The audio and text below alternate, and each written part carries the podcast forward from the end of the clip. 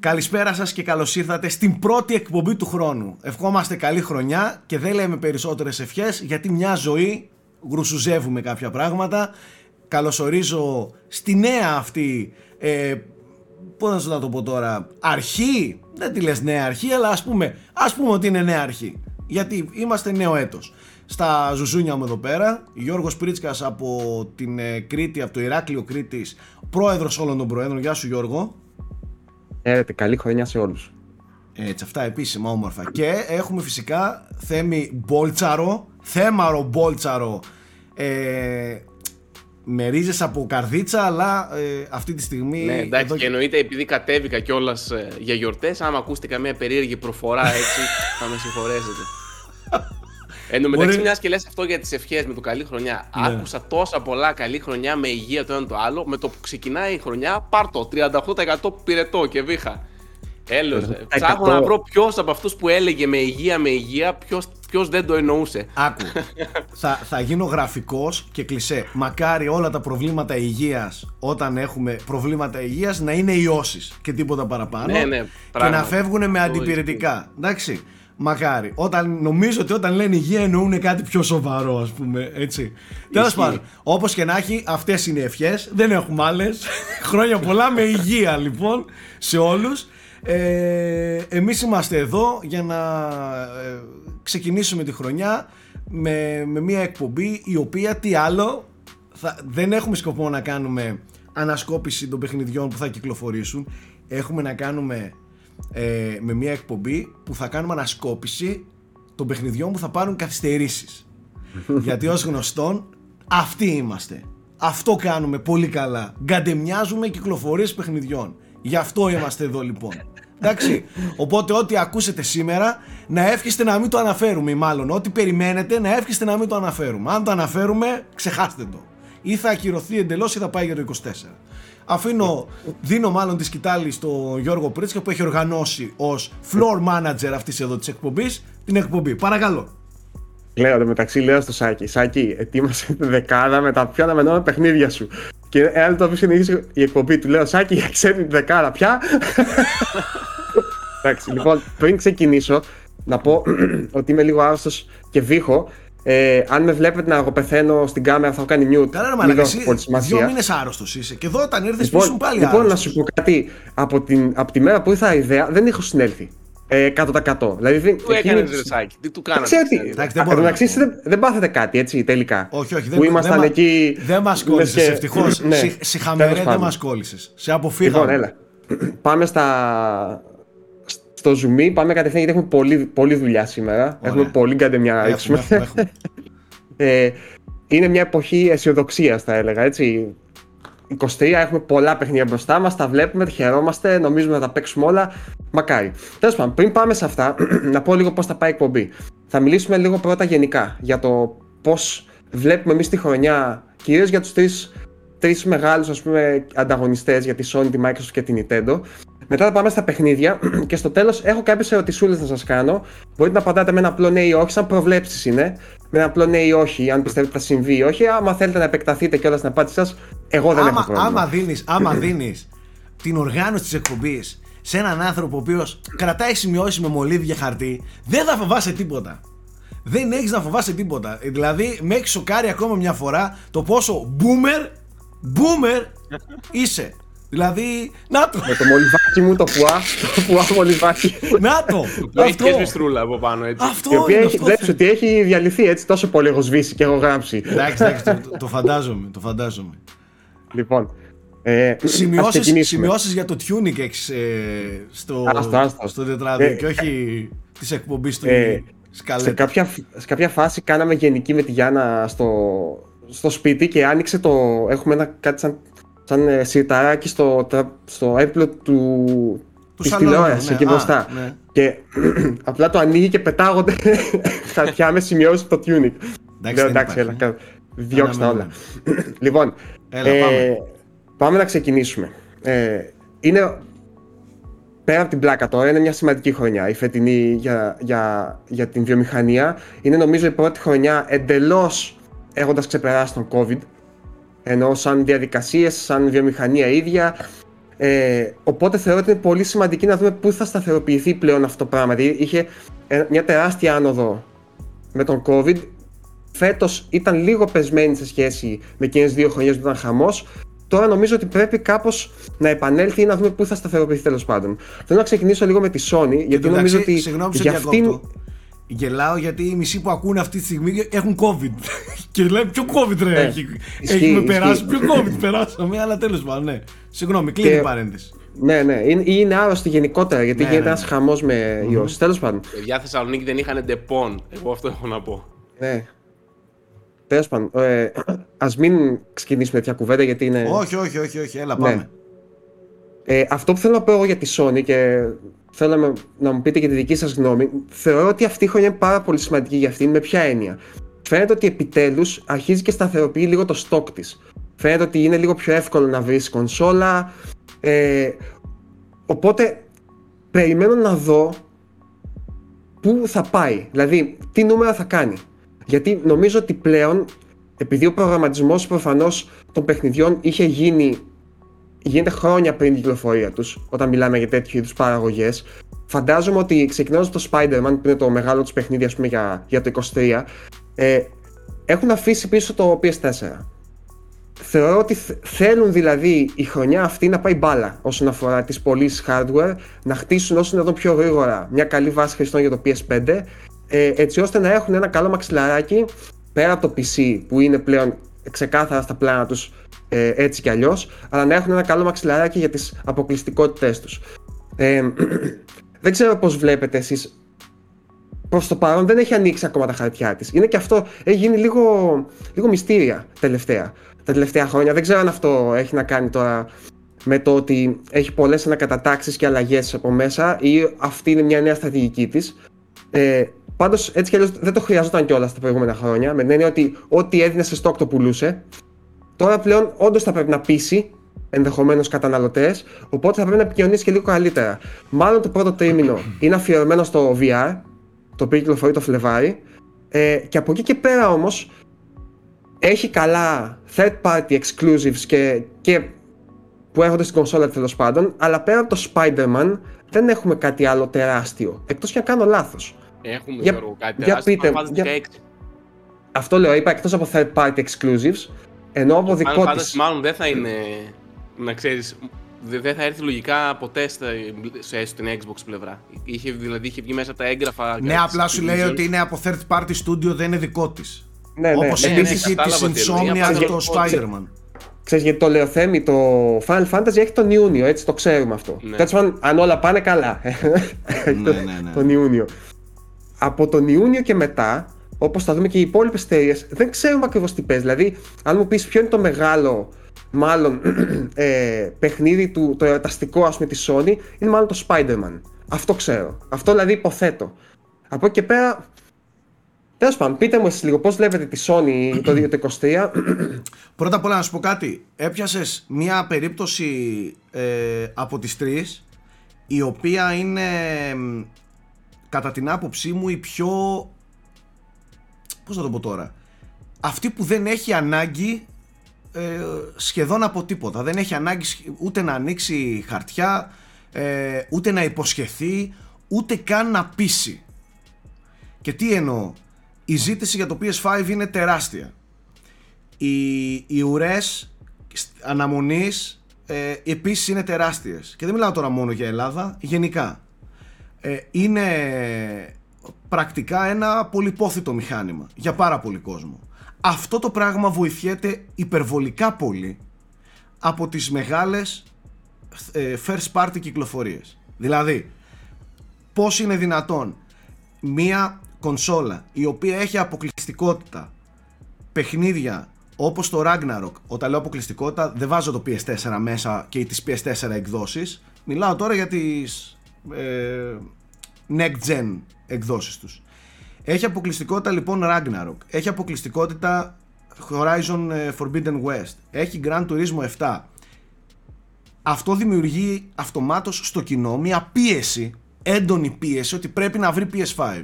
Οπότε με το που βρεθεί διαθέσιμο stock, όλοι αυτοί που δεν μπορούσαν να το βρουν ή αυτοί που ενδεχομένως να έπρεπε να πιστούν ε, πείθονται από αυτά. Από αυτές τις κυκλοφορίες. Δεν έχει ανάγκη δηλαδή να πείσει κάποιον με τις ήδη υπάρχουσες κυκλοφορίες τους και με το, και με το σερί που έχει πάρει η Sony να πείσει κάποιον. Ε, Κοίταξε, δεν είναι πεπισμένος στη ισχύ αυτό. Με, με ποια έννοια Σάκη, ότι αυτός που γούσταρε πολύ Ragnarok και δεν είχε PS5, πιστεύεις έχει κρατηθεί δηλαδή και δεν το έχει παίξει το 4? Όχι, αλλά δεν μιλάω για να παίξει το, PS, για να παίξει το Ragnarok. Εδώ, OK, okay, να το διορθώσω. Αλλά δημιουργείς ένα σερί και δημιουργείς ναι. μια ανάγκη και μια παράδοση, μια ιστορία που σου λέει ότι κοίταξε τι παιχνίδια βγάζει, δεν γινεται να μην το έχω. Καταλαβες; Ναι, ναι, κατάλαβα τι λες. Δημιουργεί Μα... έτσι μια ασφάλεια ότι ναι. αυτή είναι η κονσόλα των ναι. μεγάλων παιχνιδιών. Έτσι Ακριβώς. σου δημιουργείς στο μυαλό σου μια εικόνα που λες: Εντάξει, ρε φίλε, ναι, OK, okay, αλλά εγώ θέλω να παίξω παιχνίδια σαν και αυτά. που σαρώνουν σε πωλήσεις, σαρώνουν στα δεκάρια, σαρώνουν παντού. Το ακούς, τα βλέπεις και τα ακούς παντού. Οπότε σε αυτό δεν έχει ανάγκη η Sony. Τώρα, το ότι πράγματι υπάρχει πρόβλημα, δεν υπάρχει πρόβλημα, απλά υπάρχει ε, ε, μία, ε, πώς θα το πω, μία ησυχία, μία ηρεμία από την πλευρά της ως προς το τι έρχεται, πέρα από το VR που λες, πέρα από κάτι third party exclusives, πράγματι δεν ξέρουμε ποιο είναι το επόμενο Ragnarok, το επόμενο Horizon της Sony αφαιρώ και το Spider-Man που έτσι κι αλλιώς το γνωρίζουμε και ξέρουμε ναι. και ημερομηνίες κτλ. κτλ. Από την άλλη, το 2023 και έτσι το βλέπω εγώ και αυτό ισχύει και για τις υπόλοιπες εταιρείες. Το 2023 είναι τόσο γεμάτο από πολύ μεγάλες ε, third party αποκλειστικότητες και κυκλοφορίες συνολικά που ενδεχομένως να αρκούνται ακόμα και οι κατασκευαστές, οι τρεις μεγάλοι κατασκευαστές να αρκούνται με ένα γιγαντιαίο first party παιχνίδι. Δηλαδή, εάν το PlayStation φέτος έχει το Spider-Man 2 και έχει και όλα αυτά που έρχονται. Ναι, κοίταξε. Και κάτι. κοίτα, ε, έχει το Hogwarts που είναι μεγάλη κυκλοφορία εμπορική. Ναι. Νομίζω το φλεβαρι Ε, μετά έχει το Final Fantasy. Και μετά έχει, Το, το Spider-Man. Έχει ας πούμε κάθε τρίμηνο ας πούμε έχει ένα κάτι καλό Ναι και κυκλοφορούν πάρα πάρα πολλά, όχι αποκλειστικά, third party αποκλειστικά, third party γενικά. Παιχνίδια που να είναι τόσο γεμάτη χρονιά που να καλύπτεται. Καταλαβες.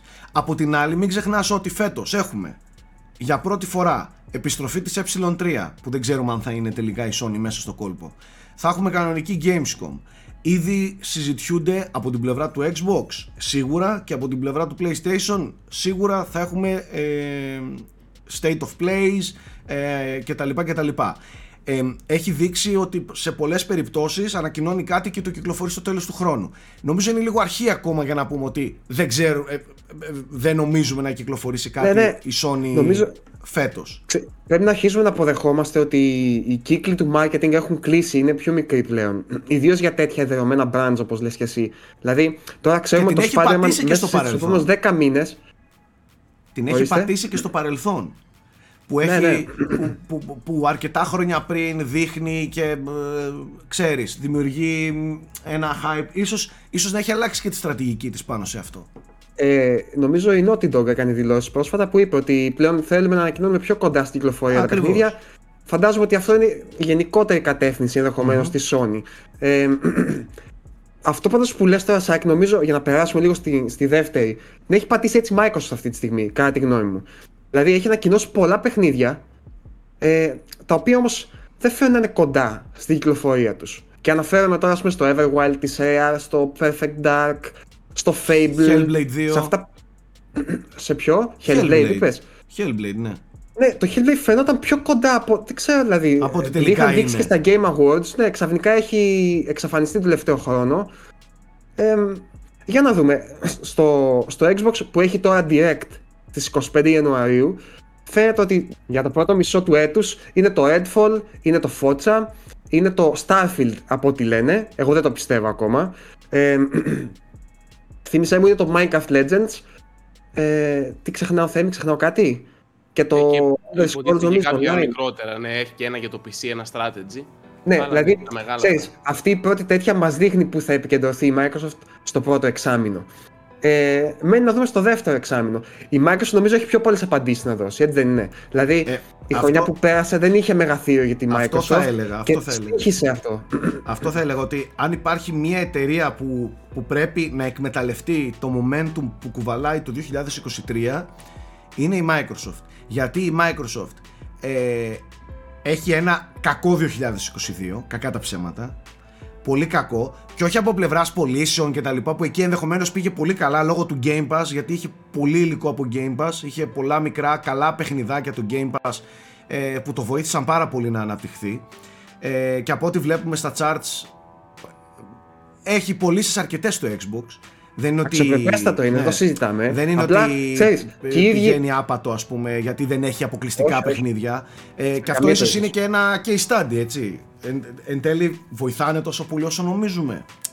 Μπορεί και να μην βοηθάνε τόσο πολύ τα, τα γιγαντιαία μεγαθύρια. Τι να σου πω.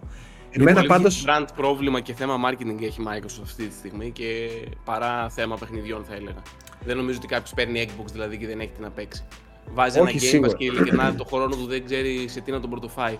Αλλά αυτό είναι το πρόβλημα που, που δημιουργείται το brand. Δηλαδή, ακόμα έχει ανακοινώσει 15 exclusives αυτή τη στιγμή, τα οποία είναι από πολλά από ιστορικές ομάδες και από τεράστια στούντιο και ακόμα υπάρχει αυτό το Xbox Has No Games το οποίο πρέπει να αποβάλει από πάνω της και είναι στο χέρι της να το κάνει. Έτσι. Σίγουρα η χρονιά που πέρασε δεν βοήθησε καθόλου. Δεν γίνεται δηλαδή να έχεις αγοράσει το μισό πλανήτη και να έρχεται μια χρονιά που να μην έχεις τίποτα όπως πέρυσι. Δηλαδή τα παιχνίδια που είχε πέρυσι είναι πραγματικά πολύ μικρού βεληνικούς. Δηλαδή ένα Pentiment και ένα Grounded και ένα Ask Dusk Falls, ας πούμε, που ξεχάστηκε σαν να μην υπήρξε ποτέ. Δεν φέρουν την άνοιξη. Θέλεις λίγο μεγάλες κυκλοφορίες. Ε, θυμάσαι το συζητούσαμε από, από την αρχή της γενιάς αυτής, ότι εκείνη το μεγάλο στοίχημα της Microsoft και εκεί προσανατολίζεται, δηλαδή χρειάζεται αυτά τα μεγάλα ονόματα, όχι επειδή δεν και καλά είναι καλύτερα παιχνίδια από αυτά που κυκλοφορούν, αλλά όπως λες και εσύ, γιατί είναι θέμα εικόνας, ε, θέμα prestige, θέμα δηλαδή. Νομίζω ότι το Game Pass δεν έχει κάτι άλλο να Δηλαδή, ε, έχει δώσει ό,τι μπορούσε από αυτό, από αυτό το κομμάτι. Από θέμα ποσότητας, από θέμα indies. Αυτό που του λείπει είναι αυτό. Που υποτίθεται είναι και η μεγάλη διαφοροποίηση σε σχέση με το PlayStation.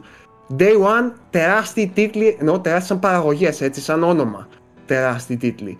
Οπότε θέλω να πιστεύω, δεν ξέρω αν την έχει επηρεάσει και αυτή η διαμάχη για την ε, Activision Blizzard και τα λοιπά και κρατάει κάποια πράγματα επίτηδες ε, για να μην φανεί ότι είναι κάποιο είδους μεγαθύριο ή και τα λοιπά. Ε, δεν ξέρω αν την έχει επηρεάσει αυτό ή όχι, αλλά περιμένω το 23 να δω ότι το pipeline της δουλεύει λίγο καλύτερα όσον αφορά τις κυκλοφορίες. Γιατί Πες Σάκη, βλέπω θες να μιλήσεις. Νομίζω ότι καταλάβα τι θέλω να πω. Κατάλαβα, κατάλαβα ακριβώς τι θέλω να πεις. Ξέρεις πώς το βλέπω εγώ; Εγώ βλέπω πάντως ότι η Microsoft, το, το κοινό μάλλον που αγοράζει και ασχολείται αυτή τη στιγμή με Xbox είναι χωρισμένο σε δύο κατηγορίες. Θεωρώ ότι η Microsoft έχει κερδίσει εξωφρενικά μεγάλο έδαφος σε αυτούς που μας αρέσει εμάς να τους λέμε λίγο πιο casual gamers. Δηλαδή αυτούς που θέλουν να πάρουν μια κονσόλα και να παίζουν παιχνίδια. Εντάξει. Το υπόλοιπο hardcore κοινό, το οποίο είναι μικρότερο, ενδεχομένως να θέλει να πιστεί από μεγάλες κυκλοφορίες.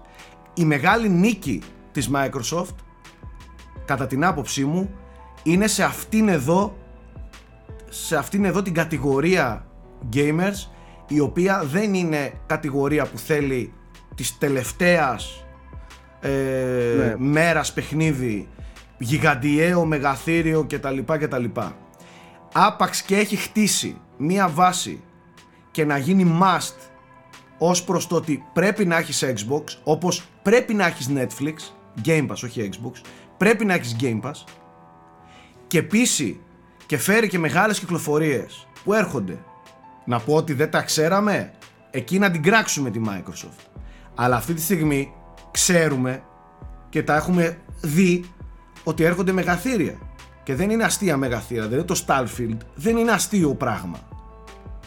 Ε, ε, έρχονται πολύ μεγάλα παιχνίδια από όλες τις κατηγορίες. Το ότι έχει λοιπόν χτίσει και έχει δυναμώσει πάρα πολύ τη θέση της στο κομμάτι αυτό του κοινού που, του Game Pass κοινού εγώ έτσι θα το πω ε, μόνο θετικό είναι για τη Microsoft. Άπαξ και μπορέσει και καλύψει το αρκετά μεγάλο κενό αυτών που θέλουν και τα AAA μεγάλα, αποκλειστικά, πιο hardcore κοινό ε, κυκλοφορίες ενδεχομένως να, να έρθει σε πολύ πιο πλεονακτική θέση. αλλά αυτό που έλεγα και πριν είναι ότι το 23 πρέπει να αποδείξει και γι' αυτό χρειάζεται ένα Starfield. Χρειάζεται να γίνει χαμός με το Starfield. Yeah. Το χρειάζεται η Microsoft αυτό. Δεν έχει ανάγκη παιδιά ε, για το, από το Game Pass. Το Game Pass ήδη πάει μόνο του μπάλα. Κακά τα ψέματα. Εγώ ακούω το Game Pass το ακούω από ανθρώπους που δεν ασχολούνται με video games. Που δεν είναι της δικιάς μας hardcore κλίκας. Που ψάχνουμε και ασχολούμαστε και αναλύουμε και κουβεντιάζουμε. Έχει γίνει τόσο ευρέως γνωστό πλέον το Game Pass. Σε, σε γονείς το ακούς. Για τα παιδιά τους. Καταλαβες, τι είναι αυτό ρε, εκείνο που δίνεις λέει 9 ευρώ και έχεις παιχνίδια full; Έχει γίνει πλέον δηλαδή αυτό. Το έχει καταφέρει και αυτό για να μπορέσεις να το καταφέρεις δεν είναι λίγο. Δηλαδή αυτό που έχει κάνει η Microsoft για εμάς μπορεί να, να μην μας καλύπτει το high on life. Έτσι. Αλλά το γεγονός ότι έχει μπει σε τόσα σπίτια το, το Xbox με τέτοια παιχνίδια, με Pentiment και High on Life και όλα τα υπόλοιπα που έχει μέσα το χαμό από τη λίστα ας πούμε ε, δεν είναι λίγο. Δηλαδή θεωρώ ότι και καλά έκανε εμπορικά καλώς έκανε και εστίασε πολύ στο να εδραιώσει το Game Pass. Να... Δεν το συζητάμε. Ναι. Καταλαβες. Μα και... Το Game Pass είναι η πλατφόρμα της Microsoft πλέον. Ναι, ναι. Δεν, και... δεν υπάρχουν, ναι, ναι. δεν είναι οι κονσόλες. Παιδιά στην Αμερική μπορείς να ανοίξεις την, την Samsung την τηλεόρασή σου και να παίξεις κατευθείαν μέσα από την τηλεόραση ή μπορεί να παίξεις από το κινητό σου ή μπορεί να παίξεις από το να ανοίξεις το, το Google Chrome και να Θέμη, μην λέμε πάλι τα ίδια ρε φίλ, τα έχουμε πει, ισχύει. Ναι, ναι. Αυτό, αυτό, αυτό, αυτό ισχύει, το έχουμε δει, το ξέρουμε κτλ. Αλλά θεωρώ ότι τη Microsoft καλό θα είναι να την κρίνουμε φέτος. Φέτος θα κρυθεί. Ναι, δεν υπάρχουν Για, άλλες Κατά την άποψή μου, δηλαδή, φέτος πρέπει να κρυθεί η Microsoft. Η κοινότητα πιστεύω έχει φτάσει στα όρια της με αυτό το περίμενε, περίμενε. Δηλαδή κάθε χρόνο είναι αυτή πάει η υπόσχεση περιμένετε για την επόμενη χρονιά. Φέτος πήραμε τα στούντιο, περιμένετε. Ε, Μόλις τα πήραμε, ε, τώρα πήραμε αυτούς, περιμένετε λίγο ακόμα. Ε, Κορονοϊός, λίγο περιμένετε. Ε. Αυτό το περίμενε, περίμενε και από χρονιά σε χρονιά. Είχαμε πρόβλημα με το. Αυτό έχει ξεκινήσει από εποχές Xbox One. Ότι είχαμε θέμα με το hardware. Φτιάξαμε πρώτα το Xbox One X να έχουμε καλό hardware. Τώρα πήραμε τα στούντιο. Τώρα... Δηλαδή υπάρχει ένα περίμενε και ένα από χρονιά σε χρονιά που έχει πάει τόσα χρόνια που πλέον κατέντησε κουραστικό. Δηλαδή είναι σε φάση ή δείξε τα παιχνίδια και φέρτε να τα παίξουμε ή πάμε παρακάτω δηλαδή. Ε, ξέρεις κάτι, εκεί είναι όμως το, η δυσκολία της βιομηχανίας θέμη. Δεν είναι Netflix, πάρε 10 παραγωγές, πάρε αυτό το χρήμα, μέσα σε ένα χρόνο έχεις 10 σειρές άμα θες. 15 και ποιοτικές σειρές, έτσι. Τα παιχνίδια θέλουν πολύ χρόνο, δυστυχώς. Δηλαδή, δεν ξέρω αν είδατε ένα, ένα, ε, πολύ εύστοχο tweet κάτι που έκανε ο Jason Sawyer που έλεγε ότι αν σήμερα ξεκινάει η παραγωγή ενός παιχνιδιού, ας πούμε, θα το δούμε το, στο PlayStation 6. Για τέτοιου είδους, για μεγάλα παιχνίδια τώρα μιλάμε έτσι. Mm. Δηλαδή, ε, ναι, τεταετία, πενταετία. Ναι, εσύ, ναι. Δηλαδή, ναι, και σκεφτείτε, παιδιά, ότι, ότι όλο αυτό προέκυψε και ένας COVID μέσα. Ναι, μπράβο, είναι και ο COVID που έχει δηλαδή... πάει τα δηλαδή- πάντα πίσω. Δηλαδή, είναι δύσκολο για τη Microsoft. Ε, Τέλος πάντων.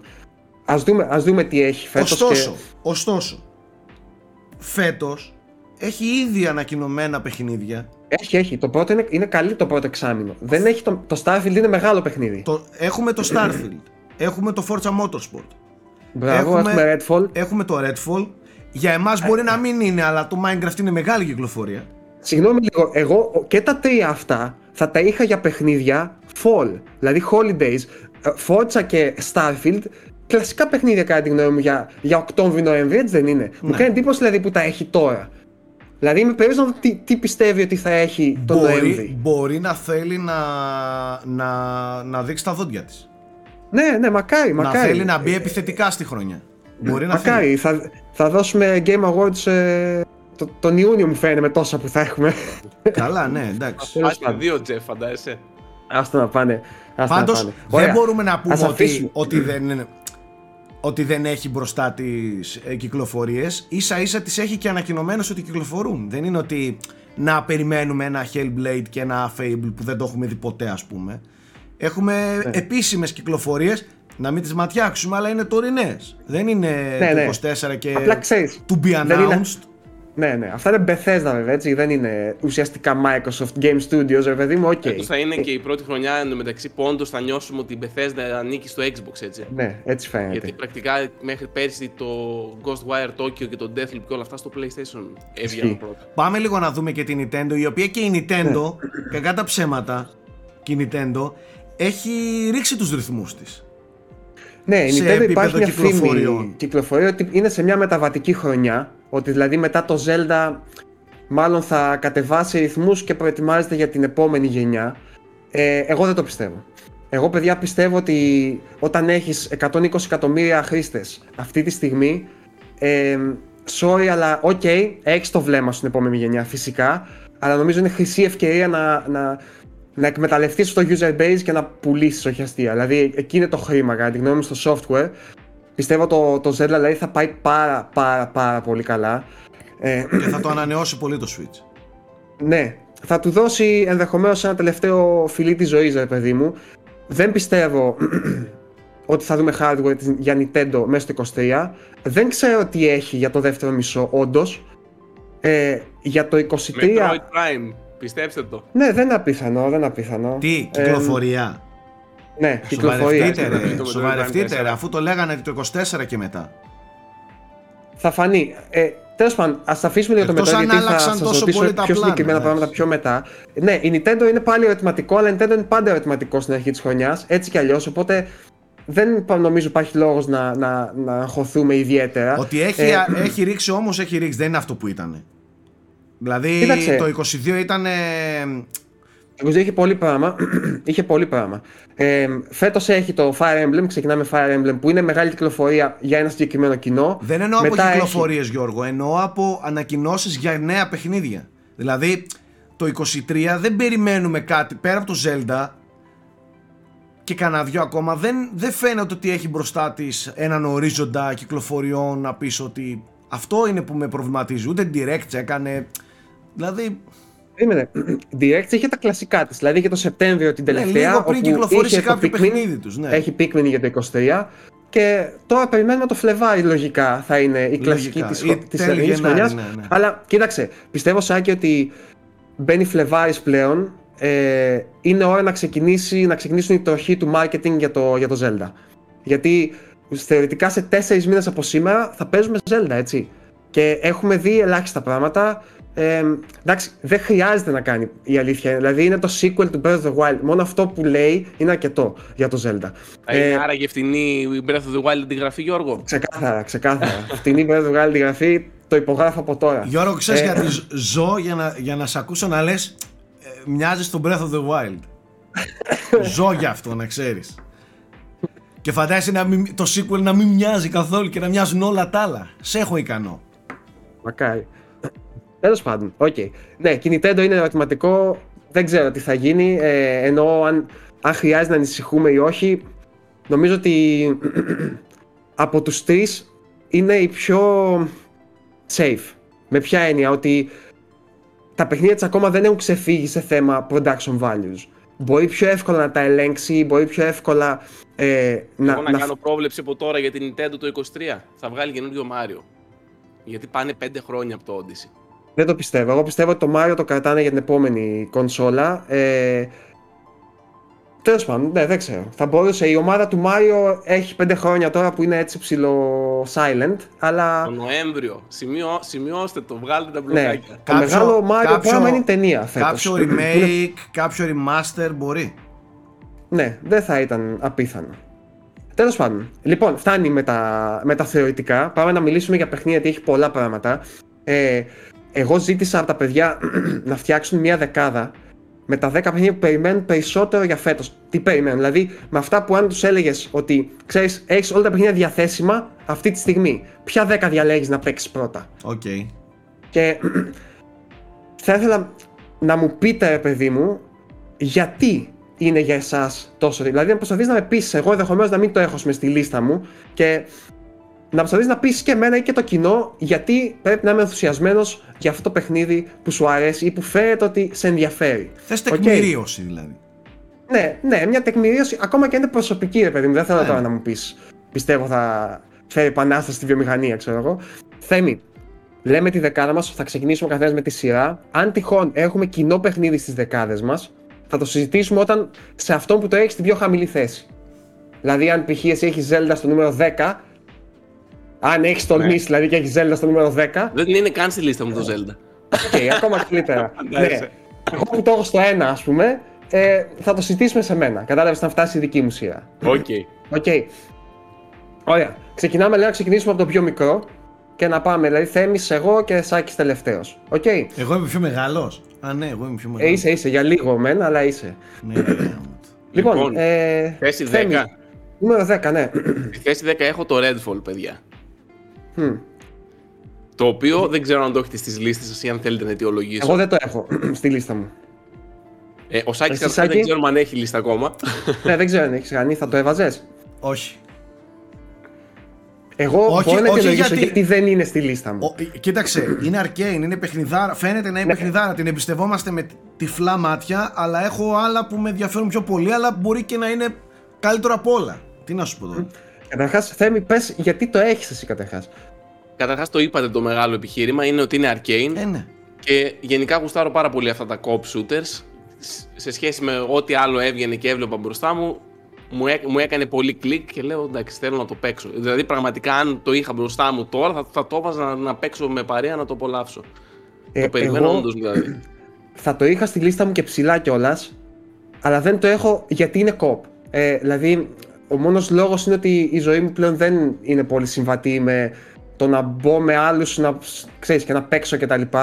Ε, και στεναχωριέμαι λίγο γι' αυτό η αλήθεια είναι γιατί νομίζω ότι από αυτά που διαβάζω και ακούω για το Redfall, δηλαδή ότι θα πάρει αυτό το immersive sim κομμάτι της Arcane που ξέρουμε ήδη ότι είναι πάρα πολύ καλή, να το συνδυάσει ε, με ένα πιο action co-op gameplay, ε, πιστεύω ότι μπορούμε να δούμε πολύ ωραία πράγματα και πολύ διασκεδαστικά πράγματα στο πώς θα συνδυάζονται και οι παίχτες μεταξύ τους και οι δυνάμεις που θα έχουν.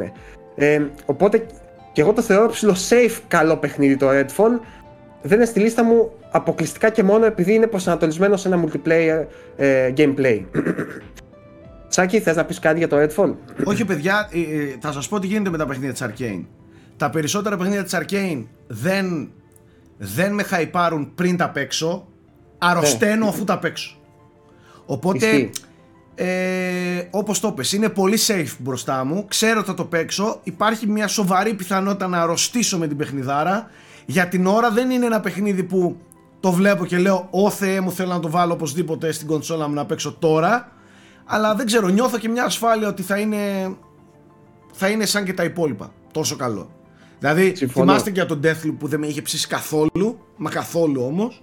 Αλλά τώρα το θεωρώ διαμάντι το Αυτό. Deathloop, ας πούμε, για μένα είναι ένα καλό μαξιλαράκι για το Redfall. Με την έννοια ότι ήταν για μένα το πρώτο παιχνίδι της Arcane που είχε πολύ απολαυστική δράση, δηλαδή shoot, shooting κομμάτι που λέμε. Φαντάζομαι ότι εδώ πέρα Γιώργο έχει εμπλεχτεί πλέον και id Software έτσι, στο κομμάτι ναι, shooting. Σωστό, και έχουν σωστό, σωστό. και άλλους ειδικούς. οπότε πιστεύω ότι το έχουν πάει ακόμη πιο...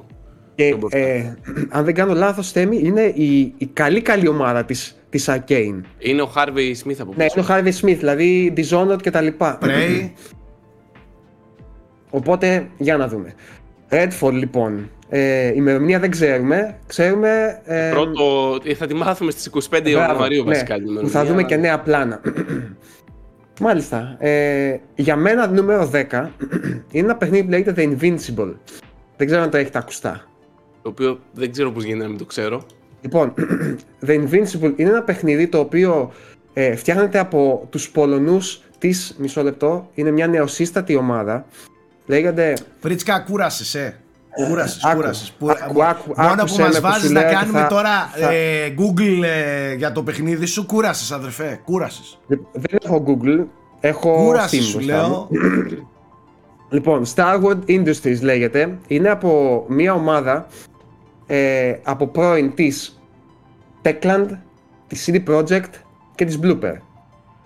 Είναι δηλαδή, έχουν πάρει Πολωνούς και έχουν φτιάξει ένα νέο πολωνικό στούντιο για να μεταφέρουν έναν πάρα πολύ διάσημο πολωνικό συγγραφέα, τον Στάνισλαβ Λέμ, ο οποίος έχει γράψει το Solaris, σε περίπτωση που το ξέρετε.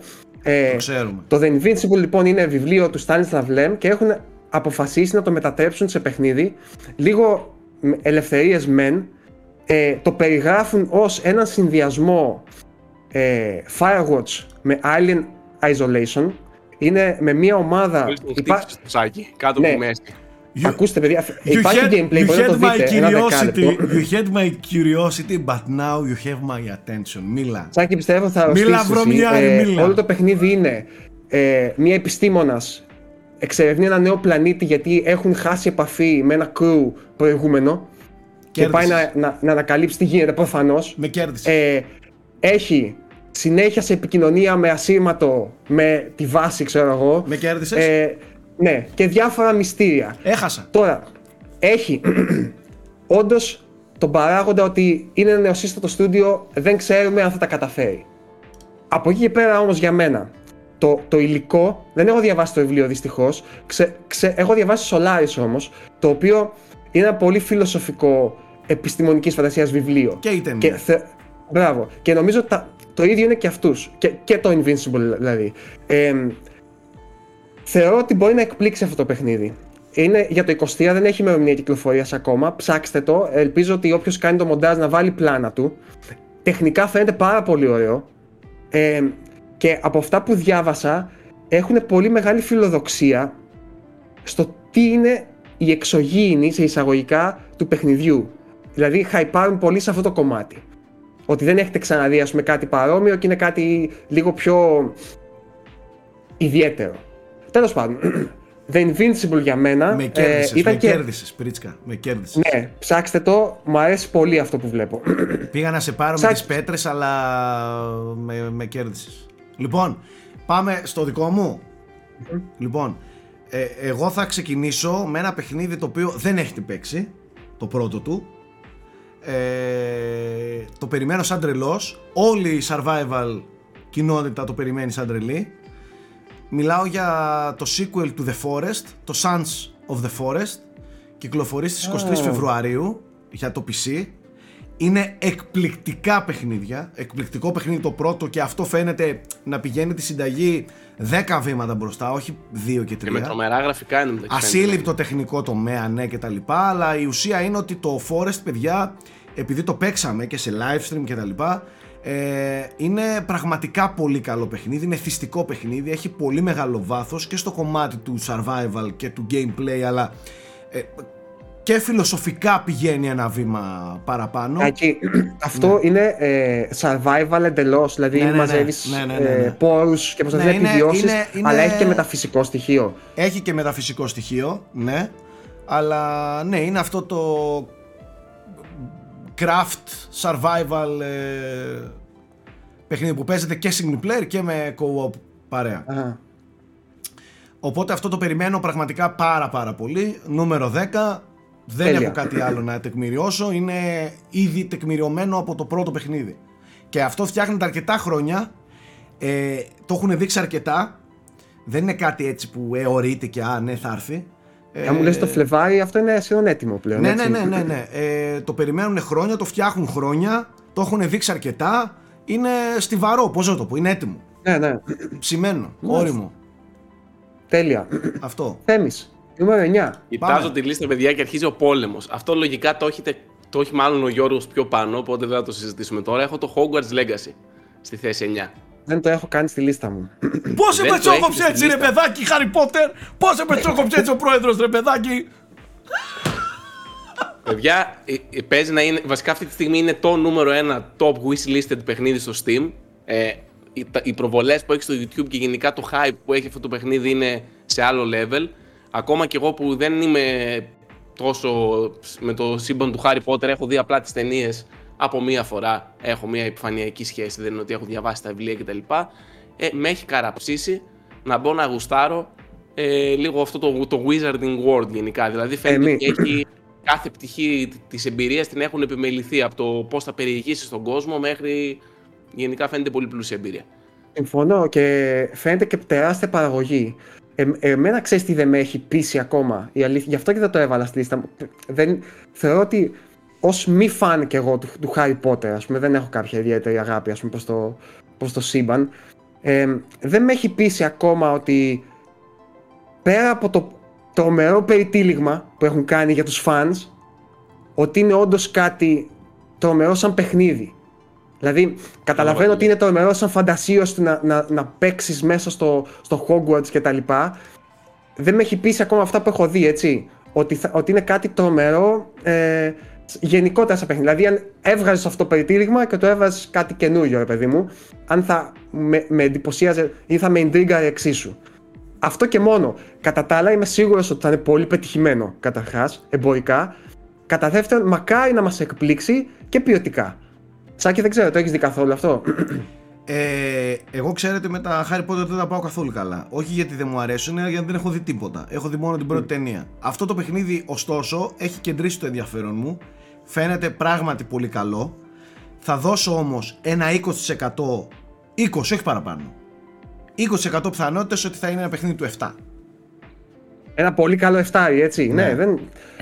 Τίμιο. Του δίνω, είναι, 20, πολύ του δίνω 20% ναι. πιθανότητες, όχι παραπάνω, έτσι, για να, για να μην είμαι, ξέρεις, ε, να το παίζω τώρα έξιμος και τα λοιπά. Ναι. Φαίνεται πολύ καλό, φαίνεται πράγματι πάρα πολύ ε, μεγάλη παραγωγή. Ε, φαίνεται ότι θα ικανοποιήσει ή μάλλον σκοπεύει να ικανοποιήσει και να καλύψει όλους αυτούς τους τεράστιους φαν, γιατί μιλάμε για τεράστιο fan base. Ωστόσο, δίνω μια συμβουλή στον κόσμο που είναι άρρωστος με τα Harry Potter και περιμένει κάτι τόσο μεγάλο να κρατάει για την ώρα μικρό καλάθι μην και απογοητευτεί ικτρά. Εγώ γενικότερα στις, στη Μπορεί να είναι παιχνιδάρα και μάλλον θα είναι έτσι. Δεν λέω ότι προβλέπω ότι θα είναι κακό, αλλά κάτι τέτοια παιχνίδια έχει δείξει ιστορία ότι καλό είναι κάποιες φορές να κρατάμε μικρό καλάθι για κάτι τέτοια παιχνίδια. Έτσι. Μακάρι όλοι να διαψευστούμε και το παιχνίδι να είναι όντως αυτό που δείχνει. Τόσο καλό και τόσο μεγάλο. Ναι, ε, εγώ θα σου πω, έχω ατελείωτη πίστη στους δημιουργούς κυρίως, όχι τόσο στο παιχνίδι. Δηλαδή η λίστα ναι. μου έχει φτιαχτεί κυρίως με βάση το ποιος είναι από πίσω. Η Avalanche, okay, έχει κάνει τα Infinity, τα Disney Infinity, έτσι δεν είναι Θέμη. Ε, δηλαδή... Ναι, δεν είναι στούντιο το οποίο έχει. Μπράβο. Μακάρι και εγώ θα είμαι ο πρώτος που θα το γιορτάσω να είναι όντως το μεγάλο της βήμα. Για όλους υπάρχει να είναι... πρώτη φορά όμως. Ναι. Μπορεί να είναι το πρώτο ναι, αυτό, μεγάλο της καλό παιχνίδι. Αυτό λέω. Μακάρι, αλλά ο, γι' αυτό και δεν μπορώ να ενθουσιαστώ ακόμα ή είμαι λίγο επιφυλακτικός ακόμα είναι και γι' αυτό. Ότι δεν έχει ακόμα αποδείξει η ομάδα από πίσω ότι μπορεί να διαχειριστεί μια τόσο, μια τόσο μεγάλη παραγωγή ή να κάνει κάτι αντίστοιχα τόσο καλό. Εγώ θα σας πω κάτι. Εάν. Ε, ε, και εδώ είναι που πρέπει να κρίνουμε. Να κρίνουμε. Α πούμε ότι κρίνουμε παιχνίδια από τα trailers και την προ κυκλοφορία εποχή τους εάν αυτό το παιχνίδι δεν έλεγε Harry Potter θα, ήταν, ναι, θα ήταν το ίδιο hot και το ίδιο wishlist στο Steam όχι ναι.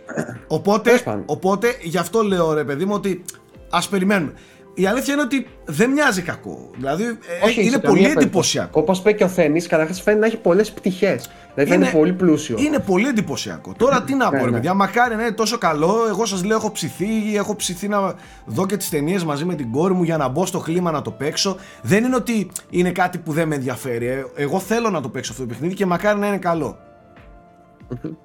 Ωραία. Αυτό. Λοιπόν, νούμερο 9 δικό μου. Ε, έχω το Pikmin 4. Πέφτουμε το οποίο το έχω, ναι.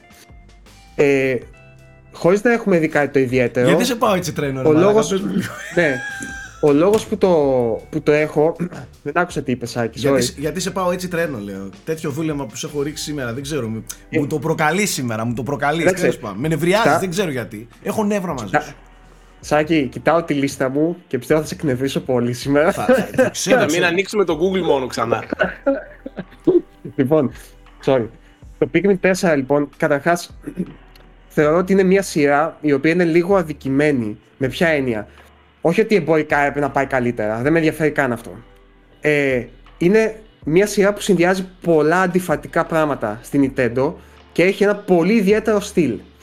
Γιώργο, ε, να μιλάμε όμως και τη γλώσσα της αλήθειας, παρακαλώ πολύ. Αν δεν ήταν, όχι, Αν δεν ήταν παιχνίδι της Nintendo δεν θα το είχε παίξει και δεν θα το είχε στη λίστα του ούτε και αυτός που το φτιάξε. Ούτε και αυτός που το φτιάξε. Αν δεν έλεγε Miyamoto και Nintendo από πίσω Ειλικρινά, ειλικρινά όμως τώρα δεν θα το έβλεπε, δεν θα το έπαιζε ούτε, ούτε ο developer που το έφτιαξε. Ε, αυτό εννοώ. Αυτό το λες ως καλό ή κακό; Το λέω ως ότι, το λέω ως ότι έχει χάρη που αυτά τα παιχνίδια όλα που είναι μια χαρά παιχνίδια αλλά δεν είναι και κάτι τόσο γιγαντίο για να μπαίνει σε δεκάδα σε χρονιά που κυκλοφορεί Stalker 2 Συγγνώμη. Ε, Stalker 2, εντάξει, δεν θα πω αν το έχω στη λίστα μου ή όχι. Θα το αφήσω θα... να ερωτηθεί. Εάν τολμήσεις. Και, το, μέχρι να φτάσουμε σε εκείνο το σημείο θέλω να την αλλάξεις τη λίστα σου. Εάν τολμήσεις και δεν το έχεις, ειλικρινά σου μιλάω μαλάκα, ε, ειλικρινά. Τέλος πάντων, έλα, πλάκα σε κάνω, πες. Λοιπόν, ε, αυτό που είπες πριν για μένα είναι λίγο σαν κομπλιμέντο πάντως για το αν θα το έπαιζε κάποιος. Ε, γιατί όντως η Nintendo έχει ιδιαίτερα παιχνίδια ε, που αν δεν είχαν το τέτοιο της Nintendo, όντως δεν θα τα έπαιζε κανείς. Δηλαδή είναι περίεργα παιχνίδια γι' αυτό. Το Pikmin είναι ένα από αυτά. Είναι ένα. κάτι σαν post-apocalyptic ε, strategy. Για μένα δεν είναι strategy. Είναι κάτι σαν παιχνίδι διαχείριση μονάδων. Ε, έχει ένα gameplay που δεν μοιάζει με κάτι άλλο.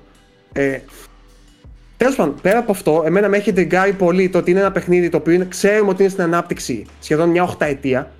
Το 2015 ο Μιγιαμότο βγήκε και δήλωσε ότι είναι σχεδόν έτοιμο και τελικά δεν βγήκε ποτέ. Αυτό μου δείχνει ότι μάλλον έγινε scrapped και το ξαναξεκίνησαν από την αρχή.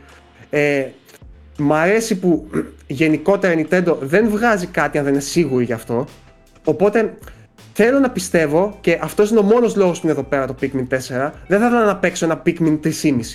Ο μόνος λόγος που είναι εδώ είναι ότι πιστεύω ότι έχουν ανανεώσει τη συνταγή και έχουν βγάλει κάτι φρέσκο και ανανεωμένο και διαφορετικό από αυτά που ξέραμε. Αν δεν είναι, ε, το, η αναμονή μου για το παιχνίδι θα πέσει αρκετά. Γιατί θεωρώ ότι ε, με το 3 ψιλοεξάντλησαν αυτά που είχε να δώσει η παλιά συνταγή. Και εγώ το περιμένω το λοιπόν. Pikmin 4 να σου πω την αλήθεια και εμένα με ενδιαφέρει πάρα πολύ. Αλλά εντάξει, μην το παραχέσουμε παρακάτω. Θέμη, πάμε στο. Α, εγώ είμαι. Εσύ είσαι, εσύ είσαι. Κάτσε να δούμε εσύ τι έχεις βάλει στο 9. Να σε κρίνουμε. Θα σε κρίνω τώρα. Και σιωπηλά ήδη σε κρίνω. Ωραία. Κρίνε με λοιπόν. Ε... Είναι ένα παιχνίδι το οποίο είναι πολύ μεγάλο ρίσκο. Δηλαδή δεν ξέρω κυριολεκτικά αν είναι καλό. Α, άρχισε τις αγωγές. να πει. Σταμάτα ρε, σταμάτα ρε σαχλαμάρα. Λοιπόν, Λέγεται The Day Before. Εντάξει. Δεν το, ξέ, δεν το ξέρω καν. Ε, πού να το ξέρεις, βρε μαλάκα, πού να το ξέρεις.